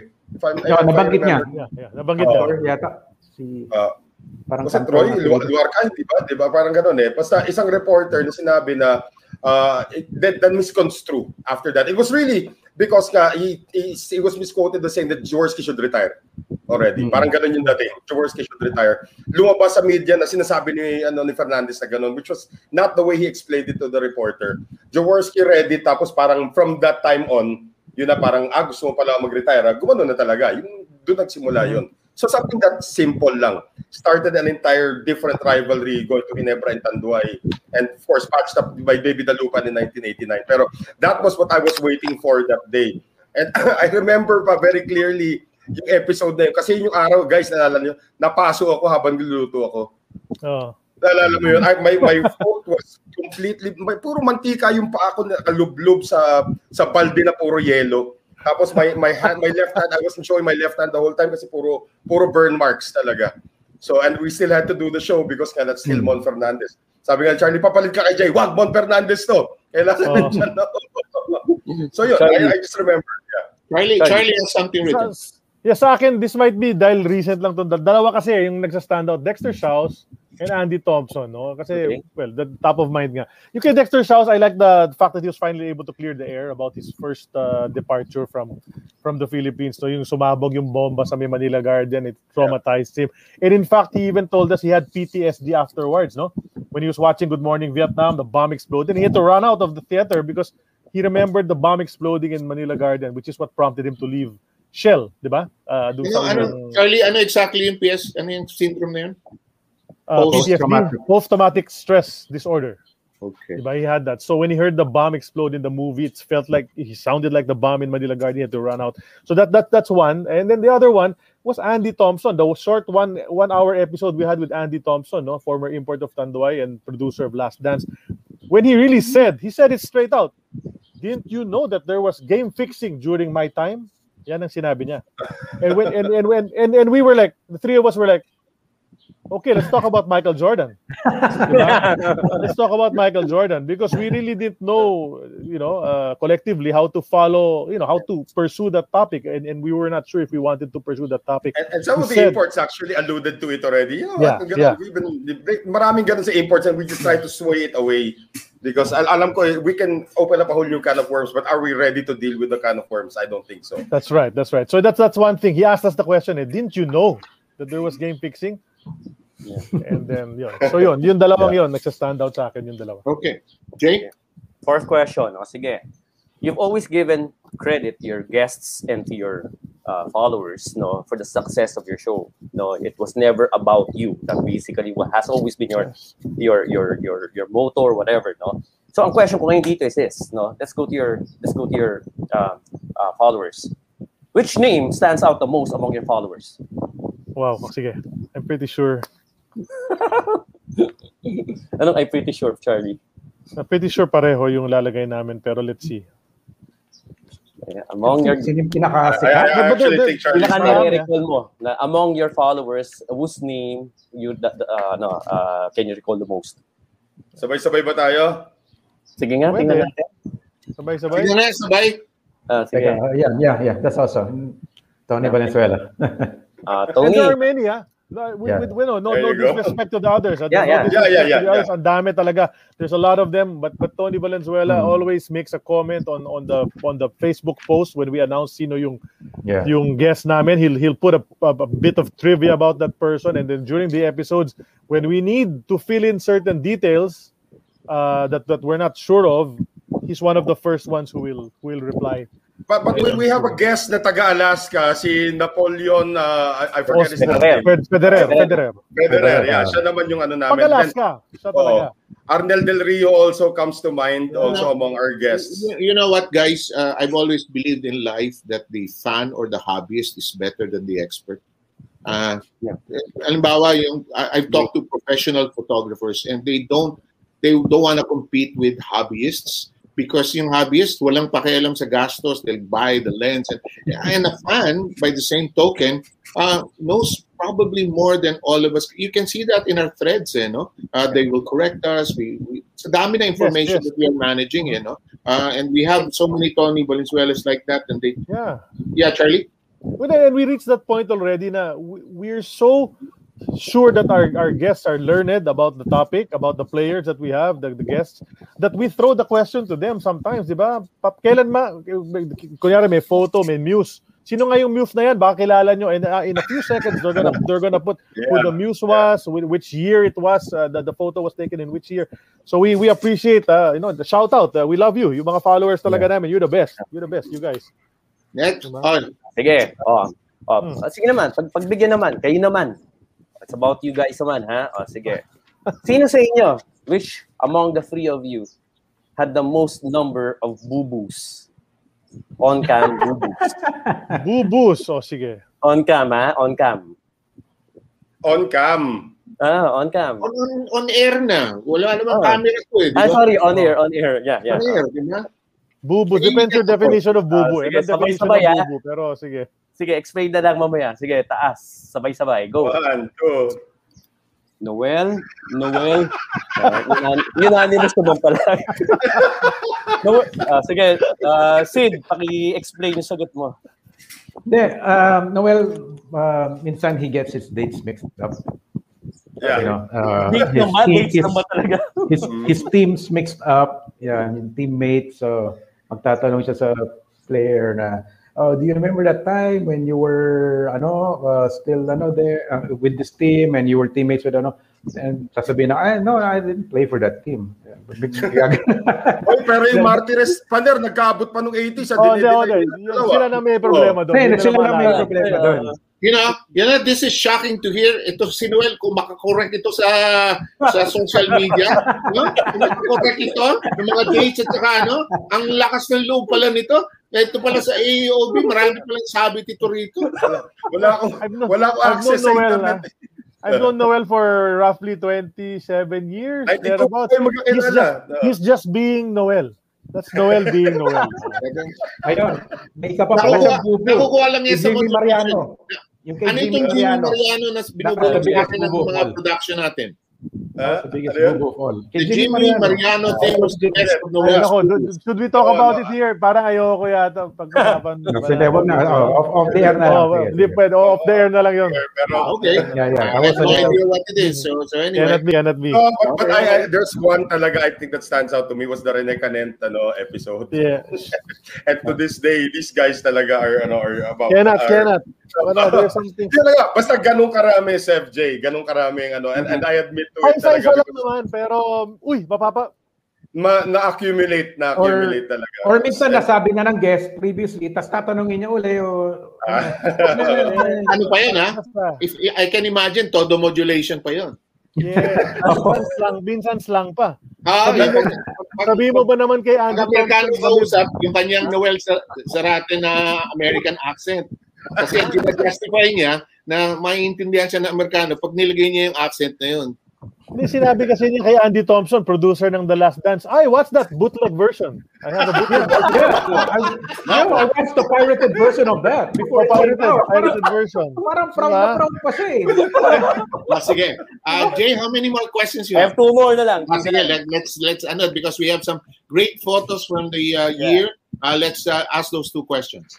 Ah, sige. Sino sa inyong tatlo gave the most difficult questions? Ooh, difficult questions. Ah, who do you think among the three of you gave the most difficult questions? Difficult kasi na hindi nila nasagot or difficult kasi kailangan magalukay. Ah, Difficult, difficult to ask. I mean, tough question. or- Dif- tough questions, difficult to answer. In other words, for the player, not because they don't recall it, but because it was it was a revealing question. In other words, that needs Oh. a revealing answer. Revealing or awkward, di ba? Ano awkward question? Yeah, ganon. Mm. That needs a very revealing, Well, probably would require a revealing answer. Hmm. Charlie, may sagot na eh. Oh. Eh, pero Alam ano, mo, Ako rin, alam mo, eh, ganun eh. alam mo may success ang programa pag maraming sikreto eh. Yung mga ayaw i-reveal. Yeah, ganyan. yeah. May, may, may level of success na yung programa eh. okay? Uh, Okay. ako, ano, Charlie, Charlie, ikaw na. really? Ako, ako lahat. All. Charlie, all. All, all, all, yeah. Kasi we've all had our, ano eh, Mhm. tough questions eh, na tinanong eh. Hindi ko masa, ay, ang- well, sa akin, no one among us three yung nangibabaw na ano. Mm. Na, Yung sa akin, kasi si Noel, mahilig sa ganun eh, di ba? Ano ba nangyari doon? Yan, yung ganun. Yeah, yeah, yeah. Yun, yun lang naman yung akin.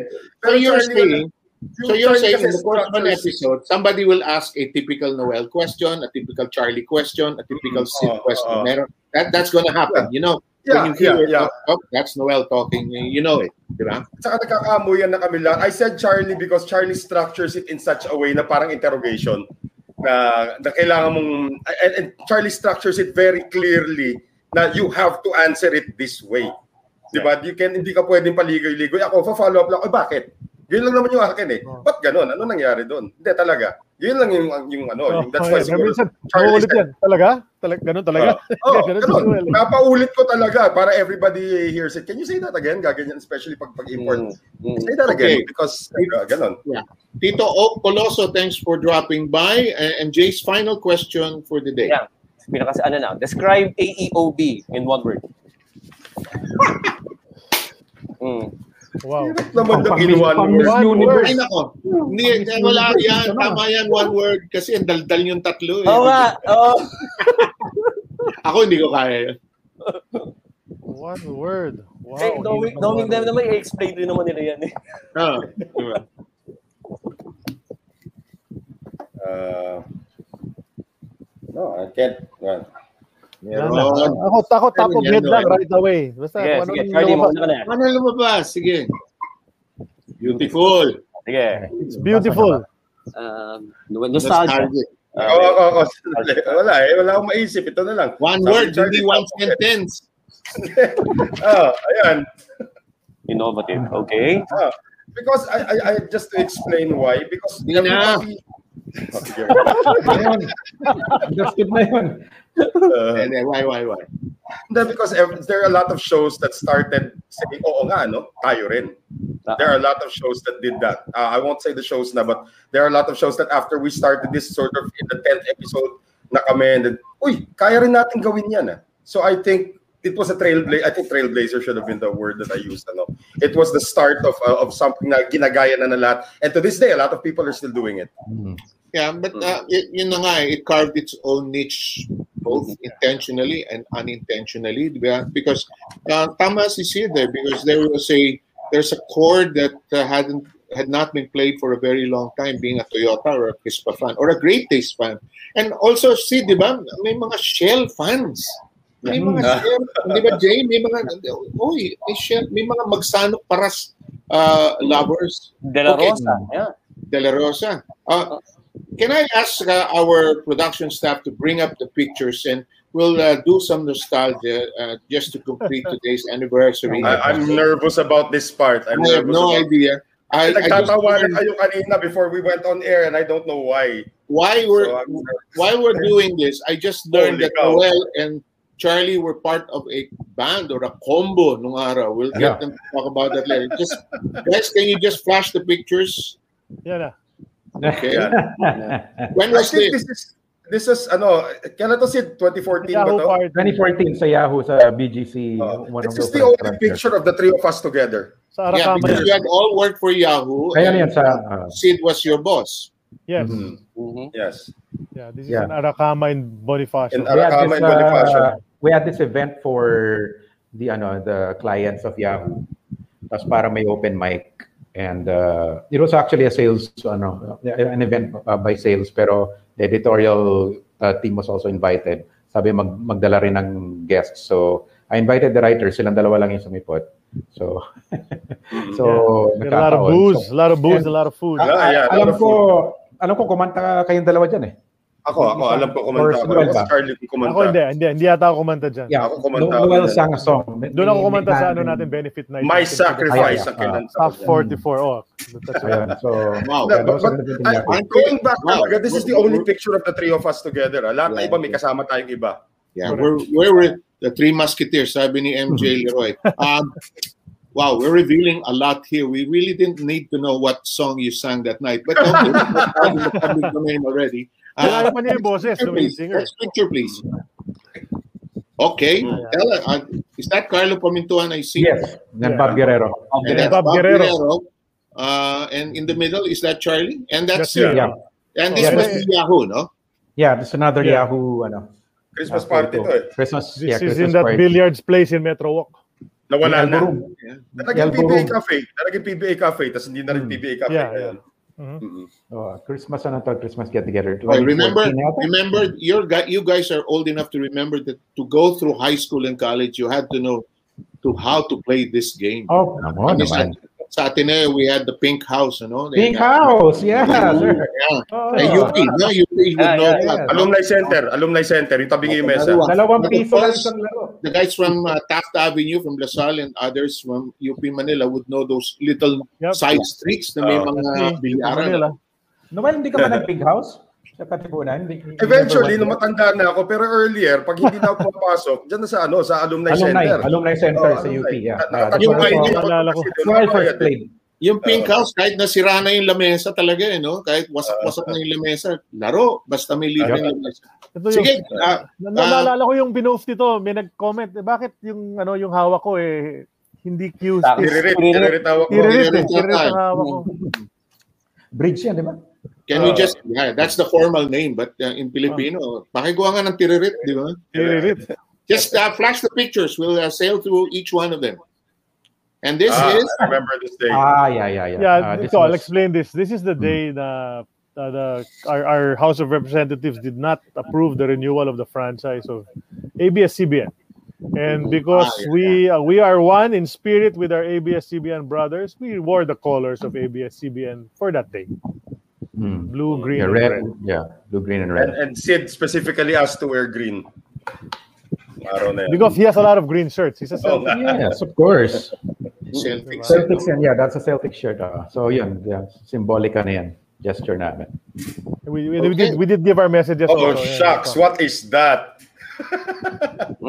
Well, ako Okay. na magkikwento rin ulit. Unbeknownst to many, Noel Zarte is a musician. He's a gifted drummer and keyboard player, and he's playing his keyboards right there. Mark Zambrano, one of our colleagues says Noel Zarate is a hustler. Kami ni Mark kasi As if you don't know that. Uh, wala kami ginawa ni Mark dati sa Cebu kung hindi magbilyar na sampung oras. wala nang masa hustler kay Mark Zambrano. Yan ang hustler. Yes, yes, I Ah. agree. Di ba? You can actually hear Mark Zambrano talking, oh, pare, hindi naman totoo yun, no? oh, Pare. Gaganon si Mark Sam. Oh, Oh my God. inyo. Diba? You can actually hear him uh, talking right now, even if he's not here. We, we, we had a few episodes before we begin, before we go on the air, magtutugtog muna si Noel ng music niya. Yeah. And uh, this is uh, the early stages of the, our seminars that we used to run, no?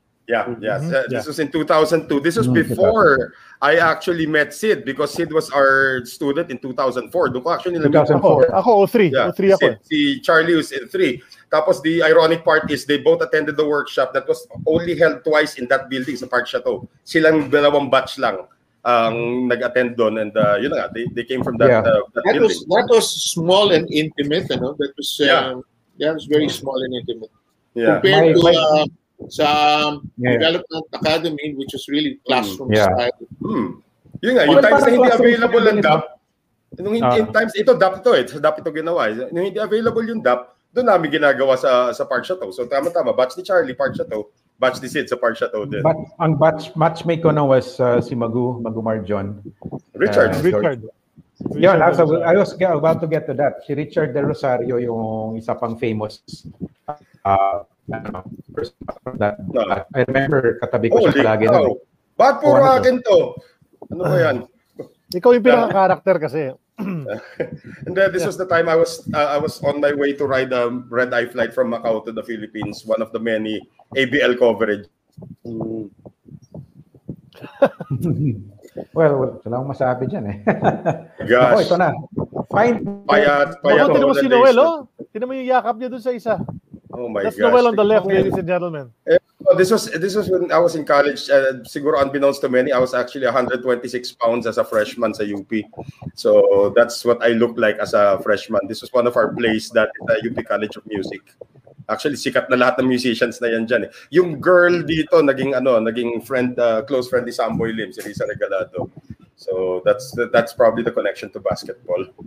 Uh, Ay, itsura mo dyan, Noel. Ano Cheekbone. yan, ano? oh, Uh, ito, ito, ito, pruweba.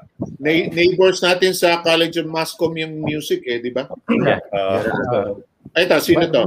Noel, and I never bumped into each other nun. Mascom ako. wala, music wala, wala.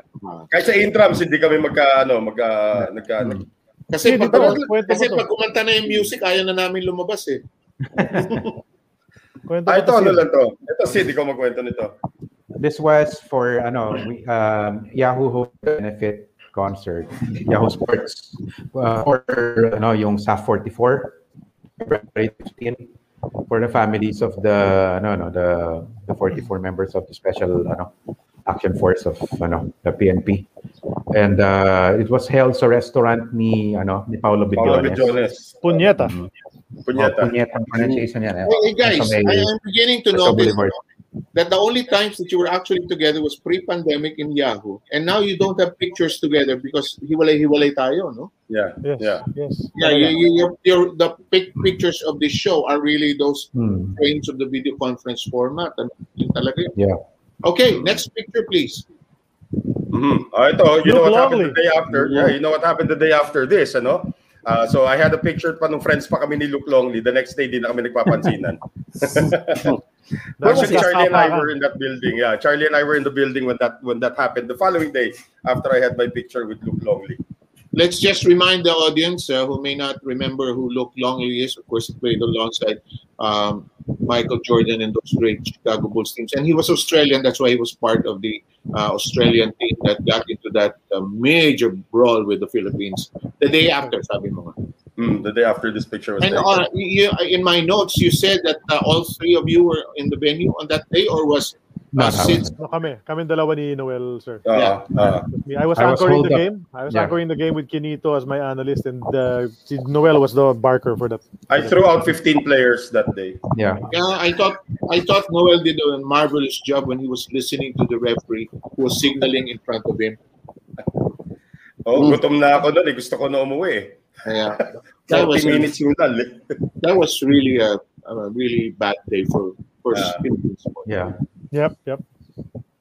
Ayan. Ah. Well, so wala si Sid, pero si Yumaong kaibigan natin si Barry Pasqua ang kasama natin. This is Yeah. the D-League coverage, no? Yeah, daily coverage. So, Attorney Charlie happened to be in the building noon. So, bago kami simula ni Barry, na ano, na yun, naki, naki-picture lang kami. And uh, every time I see a picture of Barry, I get a little emotional because he was one of the people I worked with the most. Sa My first talaga.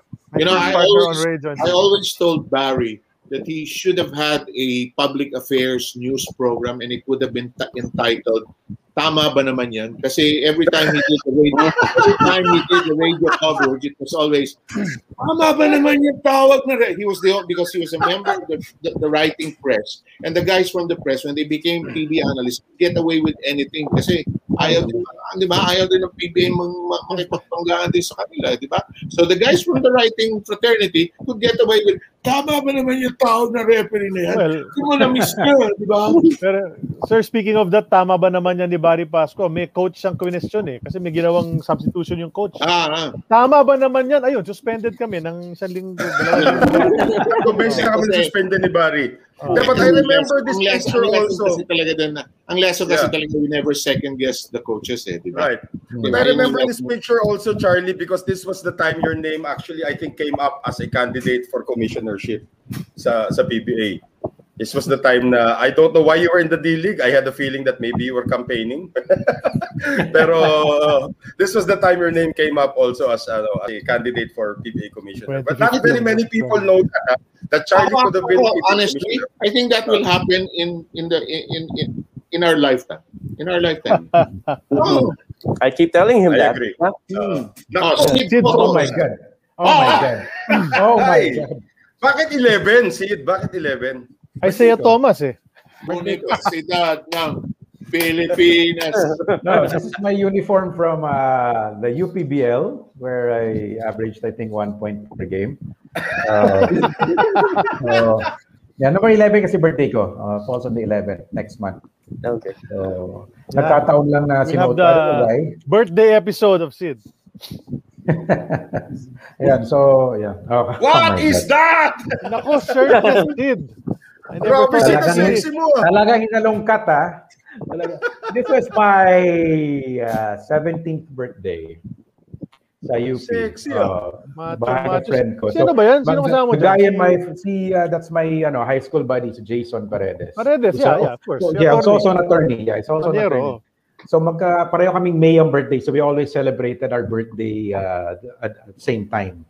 Look, so looks, one of like our a wild, friends. looks like a very wild party. ah. Oh yeah, well, college, you know. college yan. So, Klase ng kuya ko yan sa law school. Mm, yeah, yeah, he mentioned nga yan eh. So, Oh, hanapin oh niyo. my gosh, Look for me there. Look for me.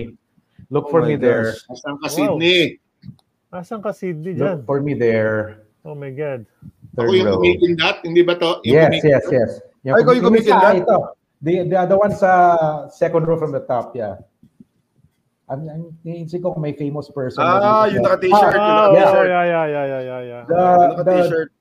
So, the, the girl second row leftmost, the girl second row leftmost uh, is Cecil Gregorio, the sister of Alan and Ryan. oh. Ah, okay. They have a Yeah. sister pala. Yeah. Dalawa actually, yung isa namatay. Yeah, si Ah. Tintin namatay noong Tintin 2011. yung namatay. Si Cecil, si. Cecil, uh, siya yung in between Alan and Ryan sa order ng mga Gregorio siblings. Sid, nagsusulat, nagsusulat ka na ba ng mga panahon na yan? Were you a writer already? Na no. Ah yeah, ay na grade 4 I started writing my own ano uh, fictional write-ups, uh, recaps of Toyota winning over Utex ganyan. I, I, I use my my father's no, no, typewriter tapos uh, sinusulat ko my Makinilya. ma- yeah. And you were part of ano, the school. Uh, you were part of the school publication or journal. grade 6 grade 6 I report I reported uh, yeah dun sa paper namin ng grade 6 yeah Okay. Anong school ito, Si- Sid? UPIS IUPIS. Saan to? Okay. This Mall of was Araneta to. Araneta. Araneta. Chinese Taipei game. Uh, I would like to say, for a public record, this is your usual Sid Ventura pose uh, whenever you see uh, the uh, sports writing for fraternity in an international competition. This is your familiar. You know it's Sid when uh, kahit, sa, kahit sa Jakarta nakita ko ito Sid in the Asian Games uh, two years Yeah. ago. That- that- that- just just to share lang with thi- with this picture, there was one time magkasama kami ni Sid. Tapos may lumapit sa kanya. Sabi, Uy, Snow, kamusta ka na? Hindi lang siya. Hindi lang siyang Hindi ko alam paano ko tatawa nun. Ah, kaya siguro ganyan ang reaction ni Sid. Hindi lang, hindi lang siya. There's someone else. There's someone else. Yeah. Na kamukha ko daw. Hindi lang siya. This is you're way This less is- Marami akong controversial. kamukha. This is just the anniversary, ladies and gentlemen. We ask your indulgence for these pictures for this time being, and uh, we, we- anyway. Well, Ito when hilig ni Sid. Ito hilig ni Sid. Pupunta sa sa Araneta, tatabi sa amin. Para habang ko-cover siya ng game sa sulat, may play-by-play pang kasama. Yan ang Yes. trip niyang gawin. Yep. Live na nga. Okay. May play-by-play pa. Mm. Okay, let's while we're with Sid, and let's. It, it seems timely that we can. If you're ready with it, can you just show right now the AEOB intro, wherein Sid does it for Ronnie Magsano? Can you s- take a look at this, please? Oh. Sid. Ah, Saan na? Saan na yun? Yan. Relax ka lang, Are Sid. we live? Are we Oh, live? relax ka lang, Sid. Sabi ko. We are. Yeah, we are. We're live. Teka, hindi ko pa nga nakikita eh. Nakikita ko na, ayan. oh. Go, Sid.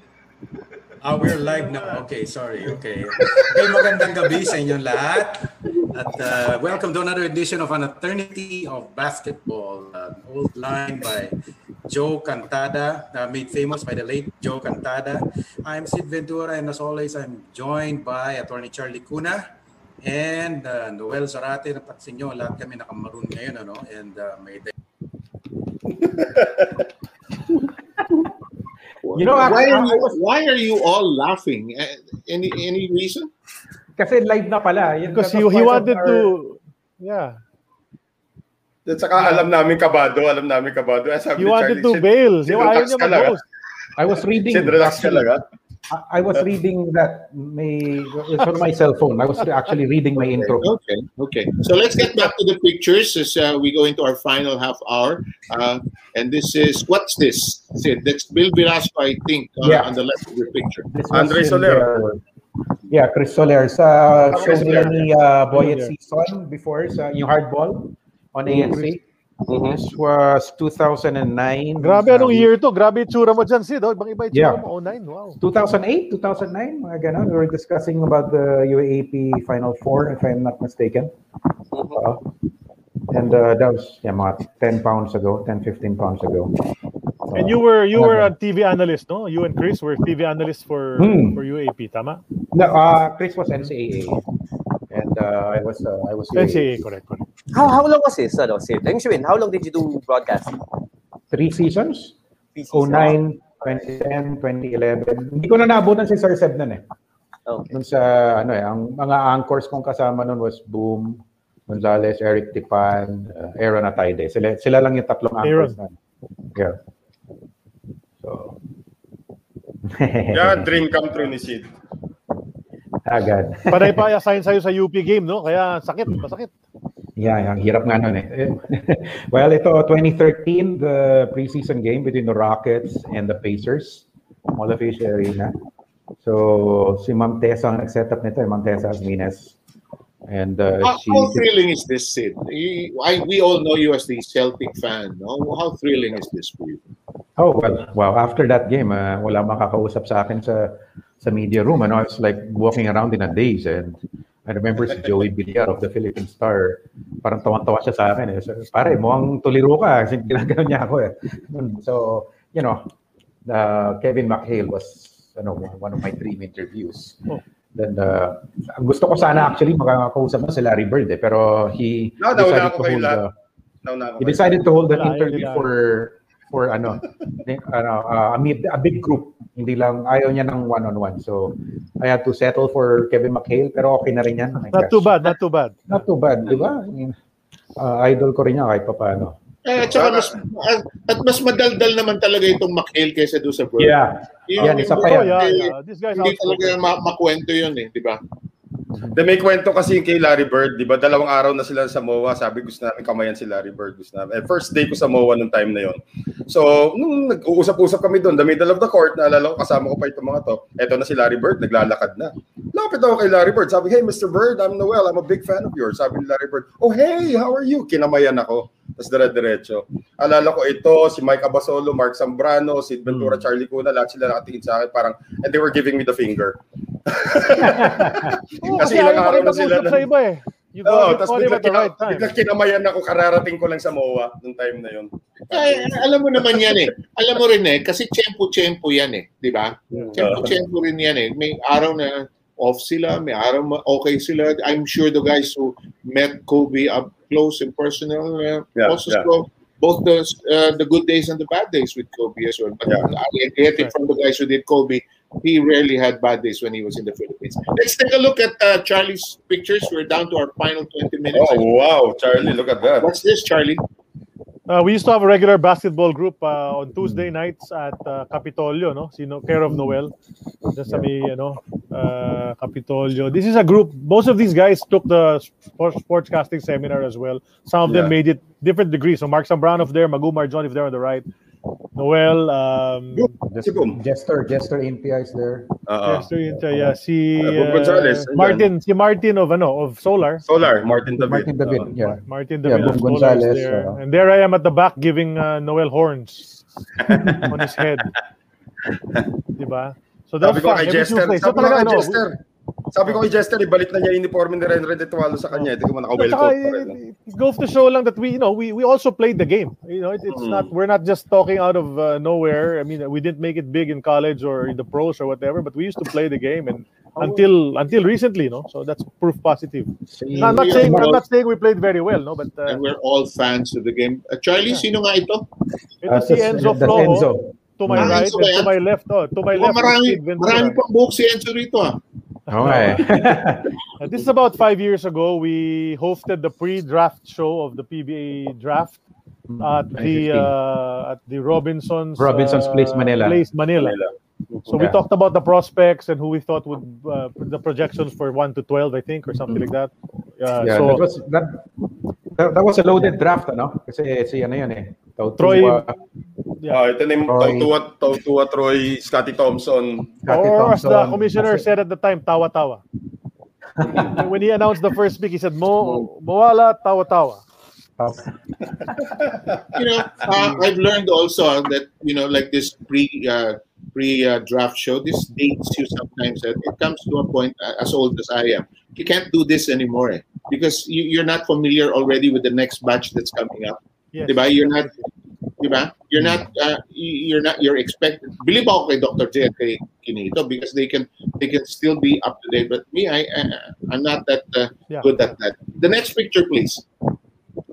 Uh, Asian Games 2014, Incheon, South Korea. I was sent to cover together with Dennis Principe and Patricia Bermudez Hizon. So we were the three guys on the ground there uh, to report on all the events that happened there. Was we also covered certain events, so including archery and rowing.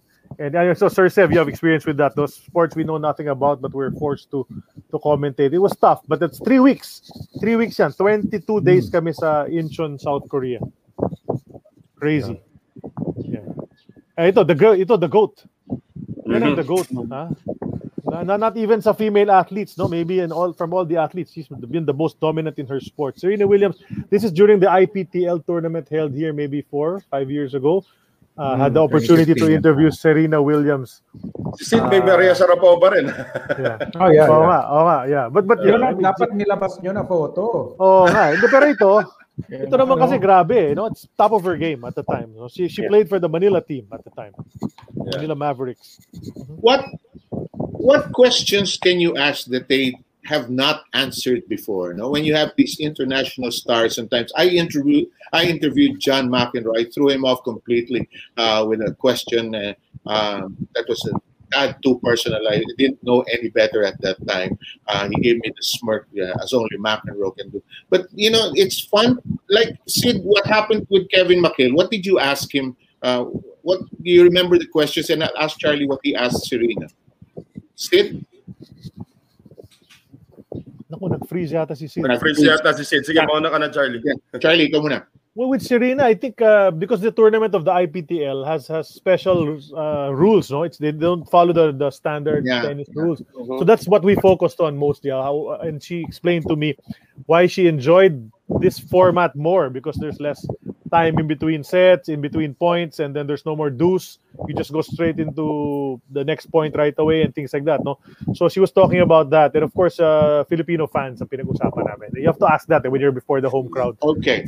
I'd like to leave the remaining Am I time, the remaining.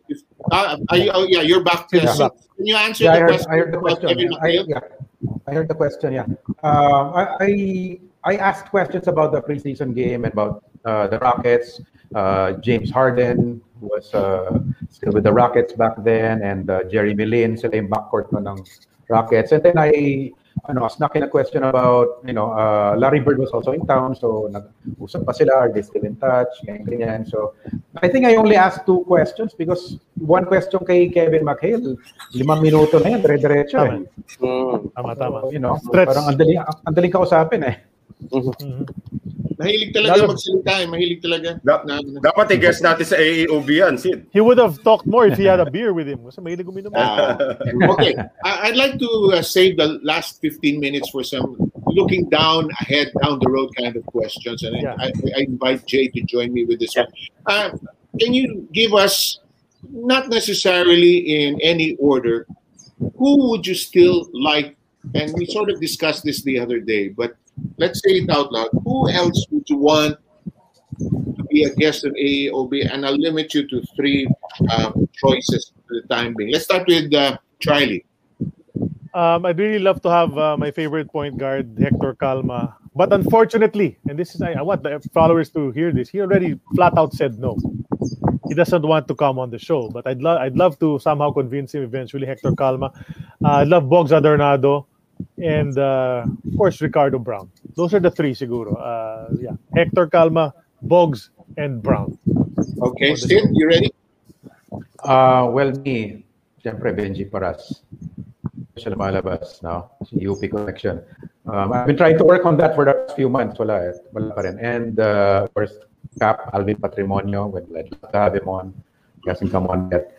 And then the final one, uh, probably with Charlie Box and Bernardo.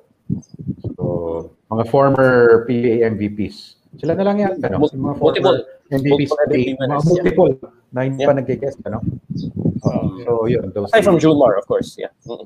Boy, talk, talk of pride in their work. ah. I once was in a dinner with Box Adornado and he asked me point blank what was the record for the PBA for the most number of free throws. I think he still had it at that time. Uh, he, he held it for a while, no?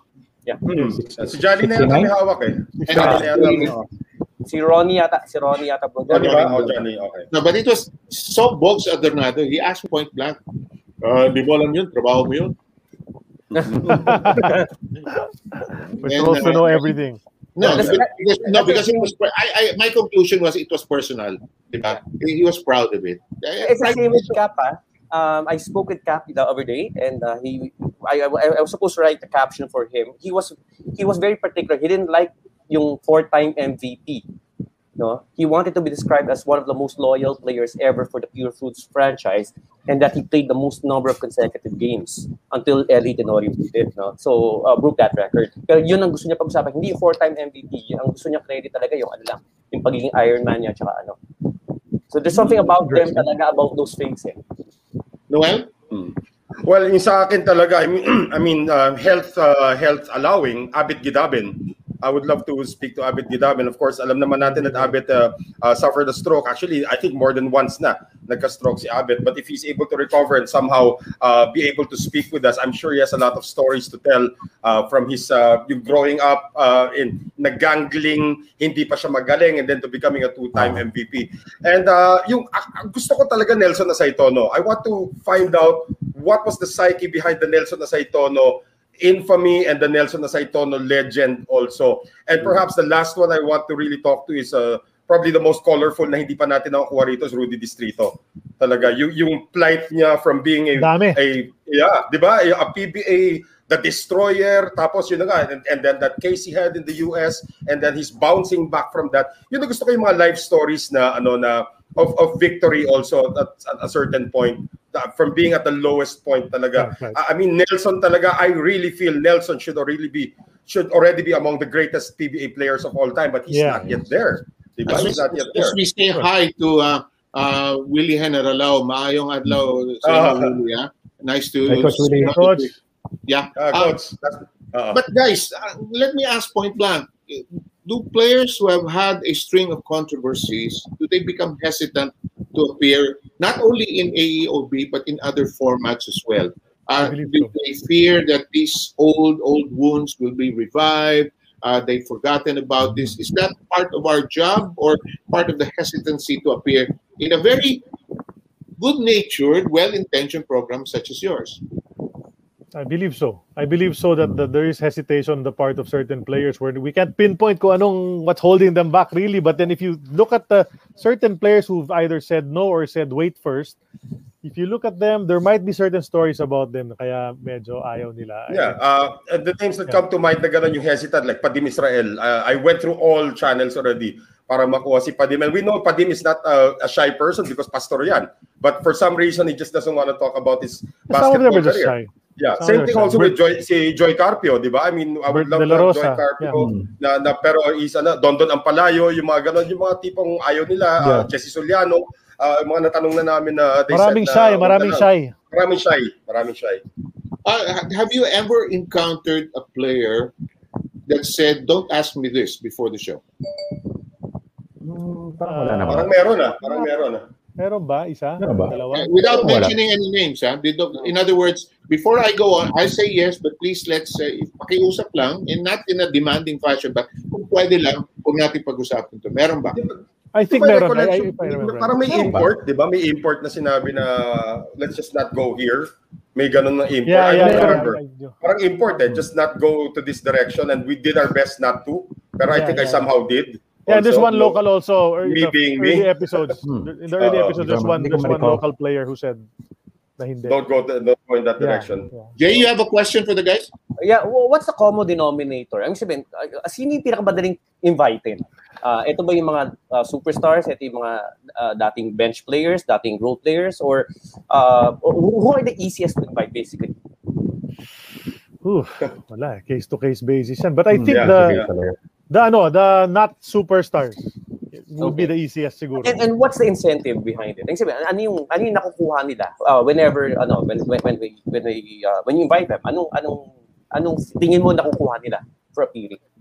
Wow, I, I, I think they No, no, I think the fact to, to answer they that question, yeah, and then to answer that question is, is they have a story to tell and they want to tell their story. May mga may mga ganong talagang they write to us. Some of the players, di ko lang babanggitin ko sino, they write to us and say, I have a story to tell, guest me on your show. Ito na yung mismo actual players na they reach out to us already. And I think that started after not really the Martes Saldana episode, but after the Abby King episode.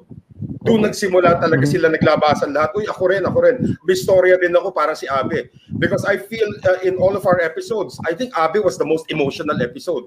One of the most emotional episodes actually that we Yeah. ever had. And A- Abe King actually cried on air. We did not expect na iiyak si Abe King on air. Diba? This big tough guy. Oh. tough guy, ano? Oh. Hmm. But I guess Oh, also, yeah, yeah. I, I guess what we also have to understand is that based on Jay's question, is that for these guys, we were all young once, and this was a great time, part of our lives. And maybe nowadays, a lot of people don't ask us about that anymore, and that's why they have a story to tell. Now, mm-hmm. let's bring this almost to a finish. What can you mm-hmm. tell your followers, each one of you? Uh, I- I'll start with Sid. What's your message? Napaka-showbiz, but uh, let's do this. Uh, anong message nyo sa inyong mga followers? For, for and we can go Nora Bilma. Uh, uh, Sid, let's, Hintay ko nga yung kanina, Jay. Sid, let's start with you. Well, um, teka, nag-free ba konti? Okay lang? Parang free so Yeah, we can hear you. Naririnig ka namin, Sid. Okay, okay. Sige, Well, sige. una, una, ikaw muna. You can thank ako. fans. Sorry. Sino pwede? Si Sid na muna. Sige, okay na yata siya. Sige, Sid, you Yeah. okay? Yeah, yeah. Well, uh, first of all, I just like sinututo ako na the fol- the following we built up, practically walang, uh, practically all organic yan. We don't, we, I only pushed one episode uh, on Facebook, yung, yung tinatawag na, ano, promote ng Facebook. Only one episode lang yun. It was a one episode. All the other episodes, organic lahat yan, ipag-share and uh, the word of mouth na spread uh, about the show. You know, we did not do any artificial pushing or ano for the episode. So, um, dahil doon nakapasalamat ako sa fans, sa very loyal fans. We have a very solid following. The same people watch, nadadagdagan almost every episode. You know, and um, you can see now they're still very engaged. And I think that's also one thing that sets us apart. We have we engage our audience regularly. We involve them in the questions and in the show, their comments. We nag-shout out for ano whenever they're watching. So, yun. Um, that's one thing na ano, I'm very, very uh, appreciative about sa sa following namin. They're really solid and they're very very knowledgeable. If one person make mistake, kahit guess namin, kinokorek nila eh. Di ba? Kahit guess namin eh. Pag, eh, mo maiwasan yun, di ba? May guess na they get their years uh, mixed up already. Diba? They say na, oh no, I didn't play against the player anymore. Pero actually, he did. Nakalimutan lang niya. Na nakalaban niya. Yung, the, the fans will immediately point it out. No, uh, he so and so retired in ano, so nakakuta mo dapat yun. Yung mga ganon, ve- ano, I'm, I'm very thankful na we have very knowledgeable and very active fans. Well said, well said. Noel, ikaw na. Um, ano, uh, the fans are always going to be there. I learn a lot from the fans pagdating sa when I read the comments after the show, kung anong na, nakikita lang nag uh, nag-appreciate. Unahan pa nga kami minsan kasi the three of us have access to the AEOB page so we can interact as AEOB anytime pag nitignan namin yung mga comments ng mga fans. Minsan nag-uunahan pa kami kung sino magla-like ng mga ibang comments and some of them are very uh, supportive always sa, sa ginagawa namin dito. They've always had our backs uh, na, na they've always given us all sorts of support. But I also want to give a special thanks to our friends from Globally Ballin talaga. I think when, when uh, guys like Aaron came in, uh, when when Aaron came into the to the picture, things sort of went into naka, hindi nakasama yung production side which was really hard because naalala ko one of our best episode was the Abby King episode. Pero si Sid yung TD nun. So hindi namin alam kung nasa kami pupunta kung sa kami kung kailan kami titingin. But when when Globally Ballin came in it sort of uh, put everything into just concentrate on the show and we're gonna do the rest for you. Um, that that for me is the biggest takeaway also. But the fans talaga you guys are the best and uh, we hope that you stay loyal with us forever. And we're trying our best to give you the the guests that you want. Medyo mahirap sometimes but who knows baka mamaya makuha nga namin yung guest that you want. Uh, before Charlie speaks, ang dapat man naitanong pala natin, Jay, is sino ang gusto niyo maging repeat? Di ba? Uh, yes, di ba? Kasi lagi lang sinasabi sa mga show, oh, kulang na ang time. Siguro we Uh, need another e- episode. Mm, Yes, part di ba? two. But That's a question for the second year. Uh, of, and let's do the awards, ha? Magandang concept from the fans. Yeah. That's a yeah. great idea. Uh, attorney, bring us home. Okay, uh, well, for me, syempre yung fans, no, I, I- thank them because uh, they follow us and they really support us very well, but also because they educate us. And, and they're such a learned bunch of, of, of uh, followers. And so we gain a lot from them as well. No? If they gain pleasure from watching our shows, we, we love the fact that they're there to support us and to su- supply the details that we do not know. Um, shout out as well to Globally Ballin and Aaron's team for, for helping us out. Hey, Uh, Andy Fields! yeah. Hey Andy, what's up? Uh, from the from the Glenn. McDonald uh, from the Glenn McDonald episode onwards, we've been on StreamYard. We shifted from Zoom. Thanks to to Globally Balling for that. Uh, big shout out, of course, to this guy, Jay Mercado. Maraming salamat Yeah. pare sa, sa tulong Yeah. mo. You pinch hit for the for the host who can't make it. You've been here, I think, three or four times already, and you provide us during the show with your your info. Alam natin, encyclopedia ng ng basketball ito si Jay, particularly tungkol sa PBA. Uh, so salamat, salamat din sa iyo, partner. Um, pero sa akin, you know, one, one thing that really, and I want I want to point this out, and I appreciate this, ah, and I'm not belittling the, the other followers, but I love the fact that our former guests and hopefully our future guests, and the mga former players, they watch this show again and again. You see, Bernie Fabiosa is watching, Ricky Relosa is watching, uh, Emer Legaspi is Ray watching, Lazaro. Allen Kaidik is watching, Ray Yeah. Lazaro. And then Romulo. Mamaril. Romulo Mamaril, he, wa- he comments, he watches. Dennis Abatuan, he watches, he comments also. Aldo. Perez. Uh, Aldo Perez all the time. So, you know, and these guys, and we appreciate that because if you appreciate this show, that means a lot to us. Huh? Okay. there's something good about it. Okay. Thank you. Uh, uh, Sid, one. Okay, I will be the uh, custodian here. The Sid will have the final say, and then we'll bring it to a close. I have to say a few mhm. plugs to bring this show to a close. By the way, guys, thank you for inviting. Please do not invite. thank you, thank you, Seb. Do Thank not you, sorry. invite me again for the until the next year anniversary, huh? So that. Yeah, Sid, go. Yeah, well, I forgot also to thank Glo- Globally Ballin, and I also wanted to thank the other people who have helped us along the way. You know, see early on, see Michael Yu was also very active and uh, looking for guests in particularly in the U.S. And then, uh, yeah, Winston Baltasar uh, helped also uh, in uh, securing some of the guests. But you know, Coach John, ba? Coach John Marnedo also. yeah, coach. Yeah, coach Dalma. You know, and Real. uh, uh, and uh, I just wanted to speak lang as a fan, no, because all of us started as fans muna, di ba, before we became media people covering this game. That's how we got interested, you know. And I just like to say lang na this show uh, uh, has really affected me as a basketball fan, really, really, ano, no, uh, positively. Um, when when uh, when uh, guests they they they give us mga behind the scenes na stuff people they ano na uh, people they've uh, talked to and kasi mga ganun, it's, it's so ano it's so thrilling to hear those ano eh, those never before heard stories. And also as a basketball fan it gives me sometimes you you see how these players approach the game. Na na-appreciate ko yun eh. Yung grabe yung kanilang basketball minds they they ano they uh, show it on the show. For example Ronnie Magsano we asked him sino yung mga nahirapan kang bantayan na players. And he'd rattle off ganyan ganyan. Syempre Johnny A ganyan ganyan. Pero very revealing sinabi niya yung mga nahirapan siya Marty Saldana and hindi hinaralaw bakit? Because nautakan nila ako eh. Hirap na hirap ako pag nautakan ako ng player.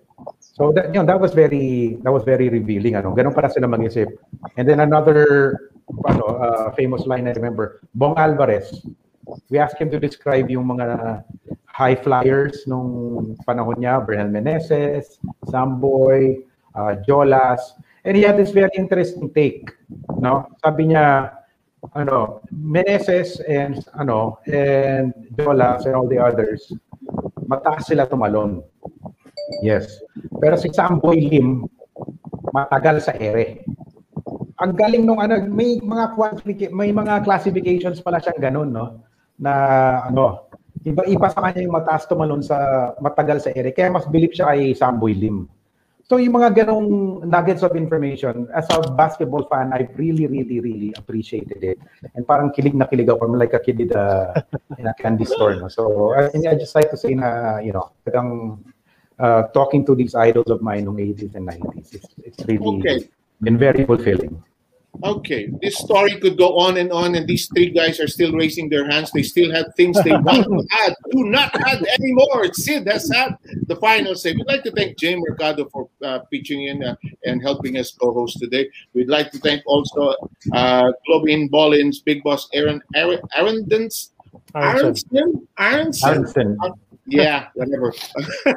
for joining us here today. But Aaron, thank you very much, and uh, Claude Gabriel for supporting us today. And um, thank you for watching this episode, this anniversary episode. Let's uh, put it this way: basketball is life, and the story as it is played here in the Philippines has not even begun. Thank you for joining us. In behalf of all of these people who are in this platform, thank you for joining us. It has been and will continue to be an eternity of basketball. Thank you.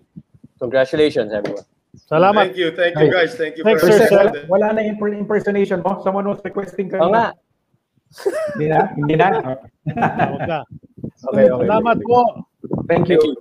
See you next week.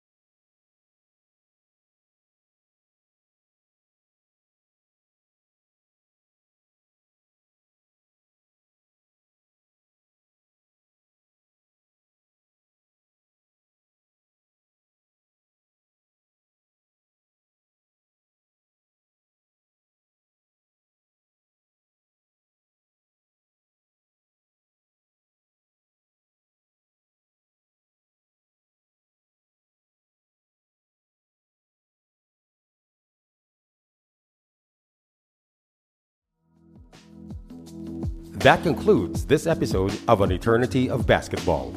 As a reminder for this show and others like it and projects like it, go to globallyballin.com as well as follow Globally Ballin on all social media, including facebook.com slash globallyballin, Twitter at globallyballin, and Instagram. You can also follow this show directly at An Eternity of Basketball on Instagram or facebook.com slash An Eternity of Basketball. Thank you, and make sure to catch next week's episode.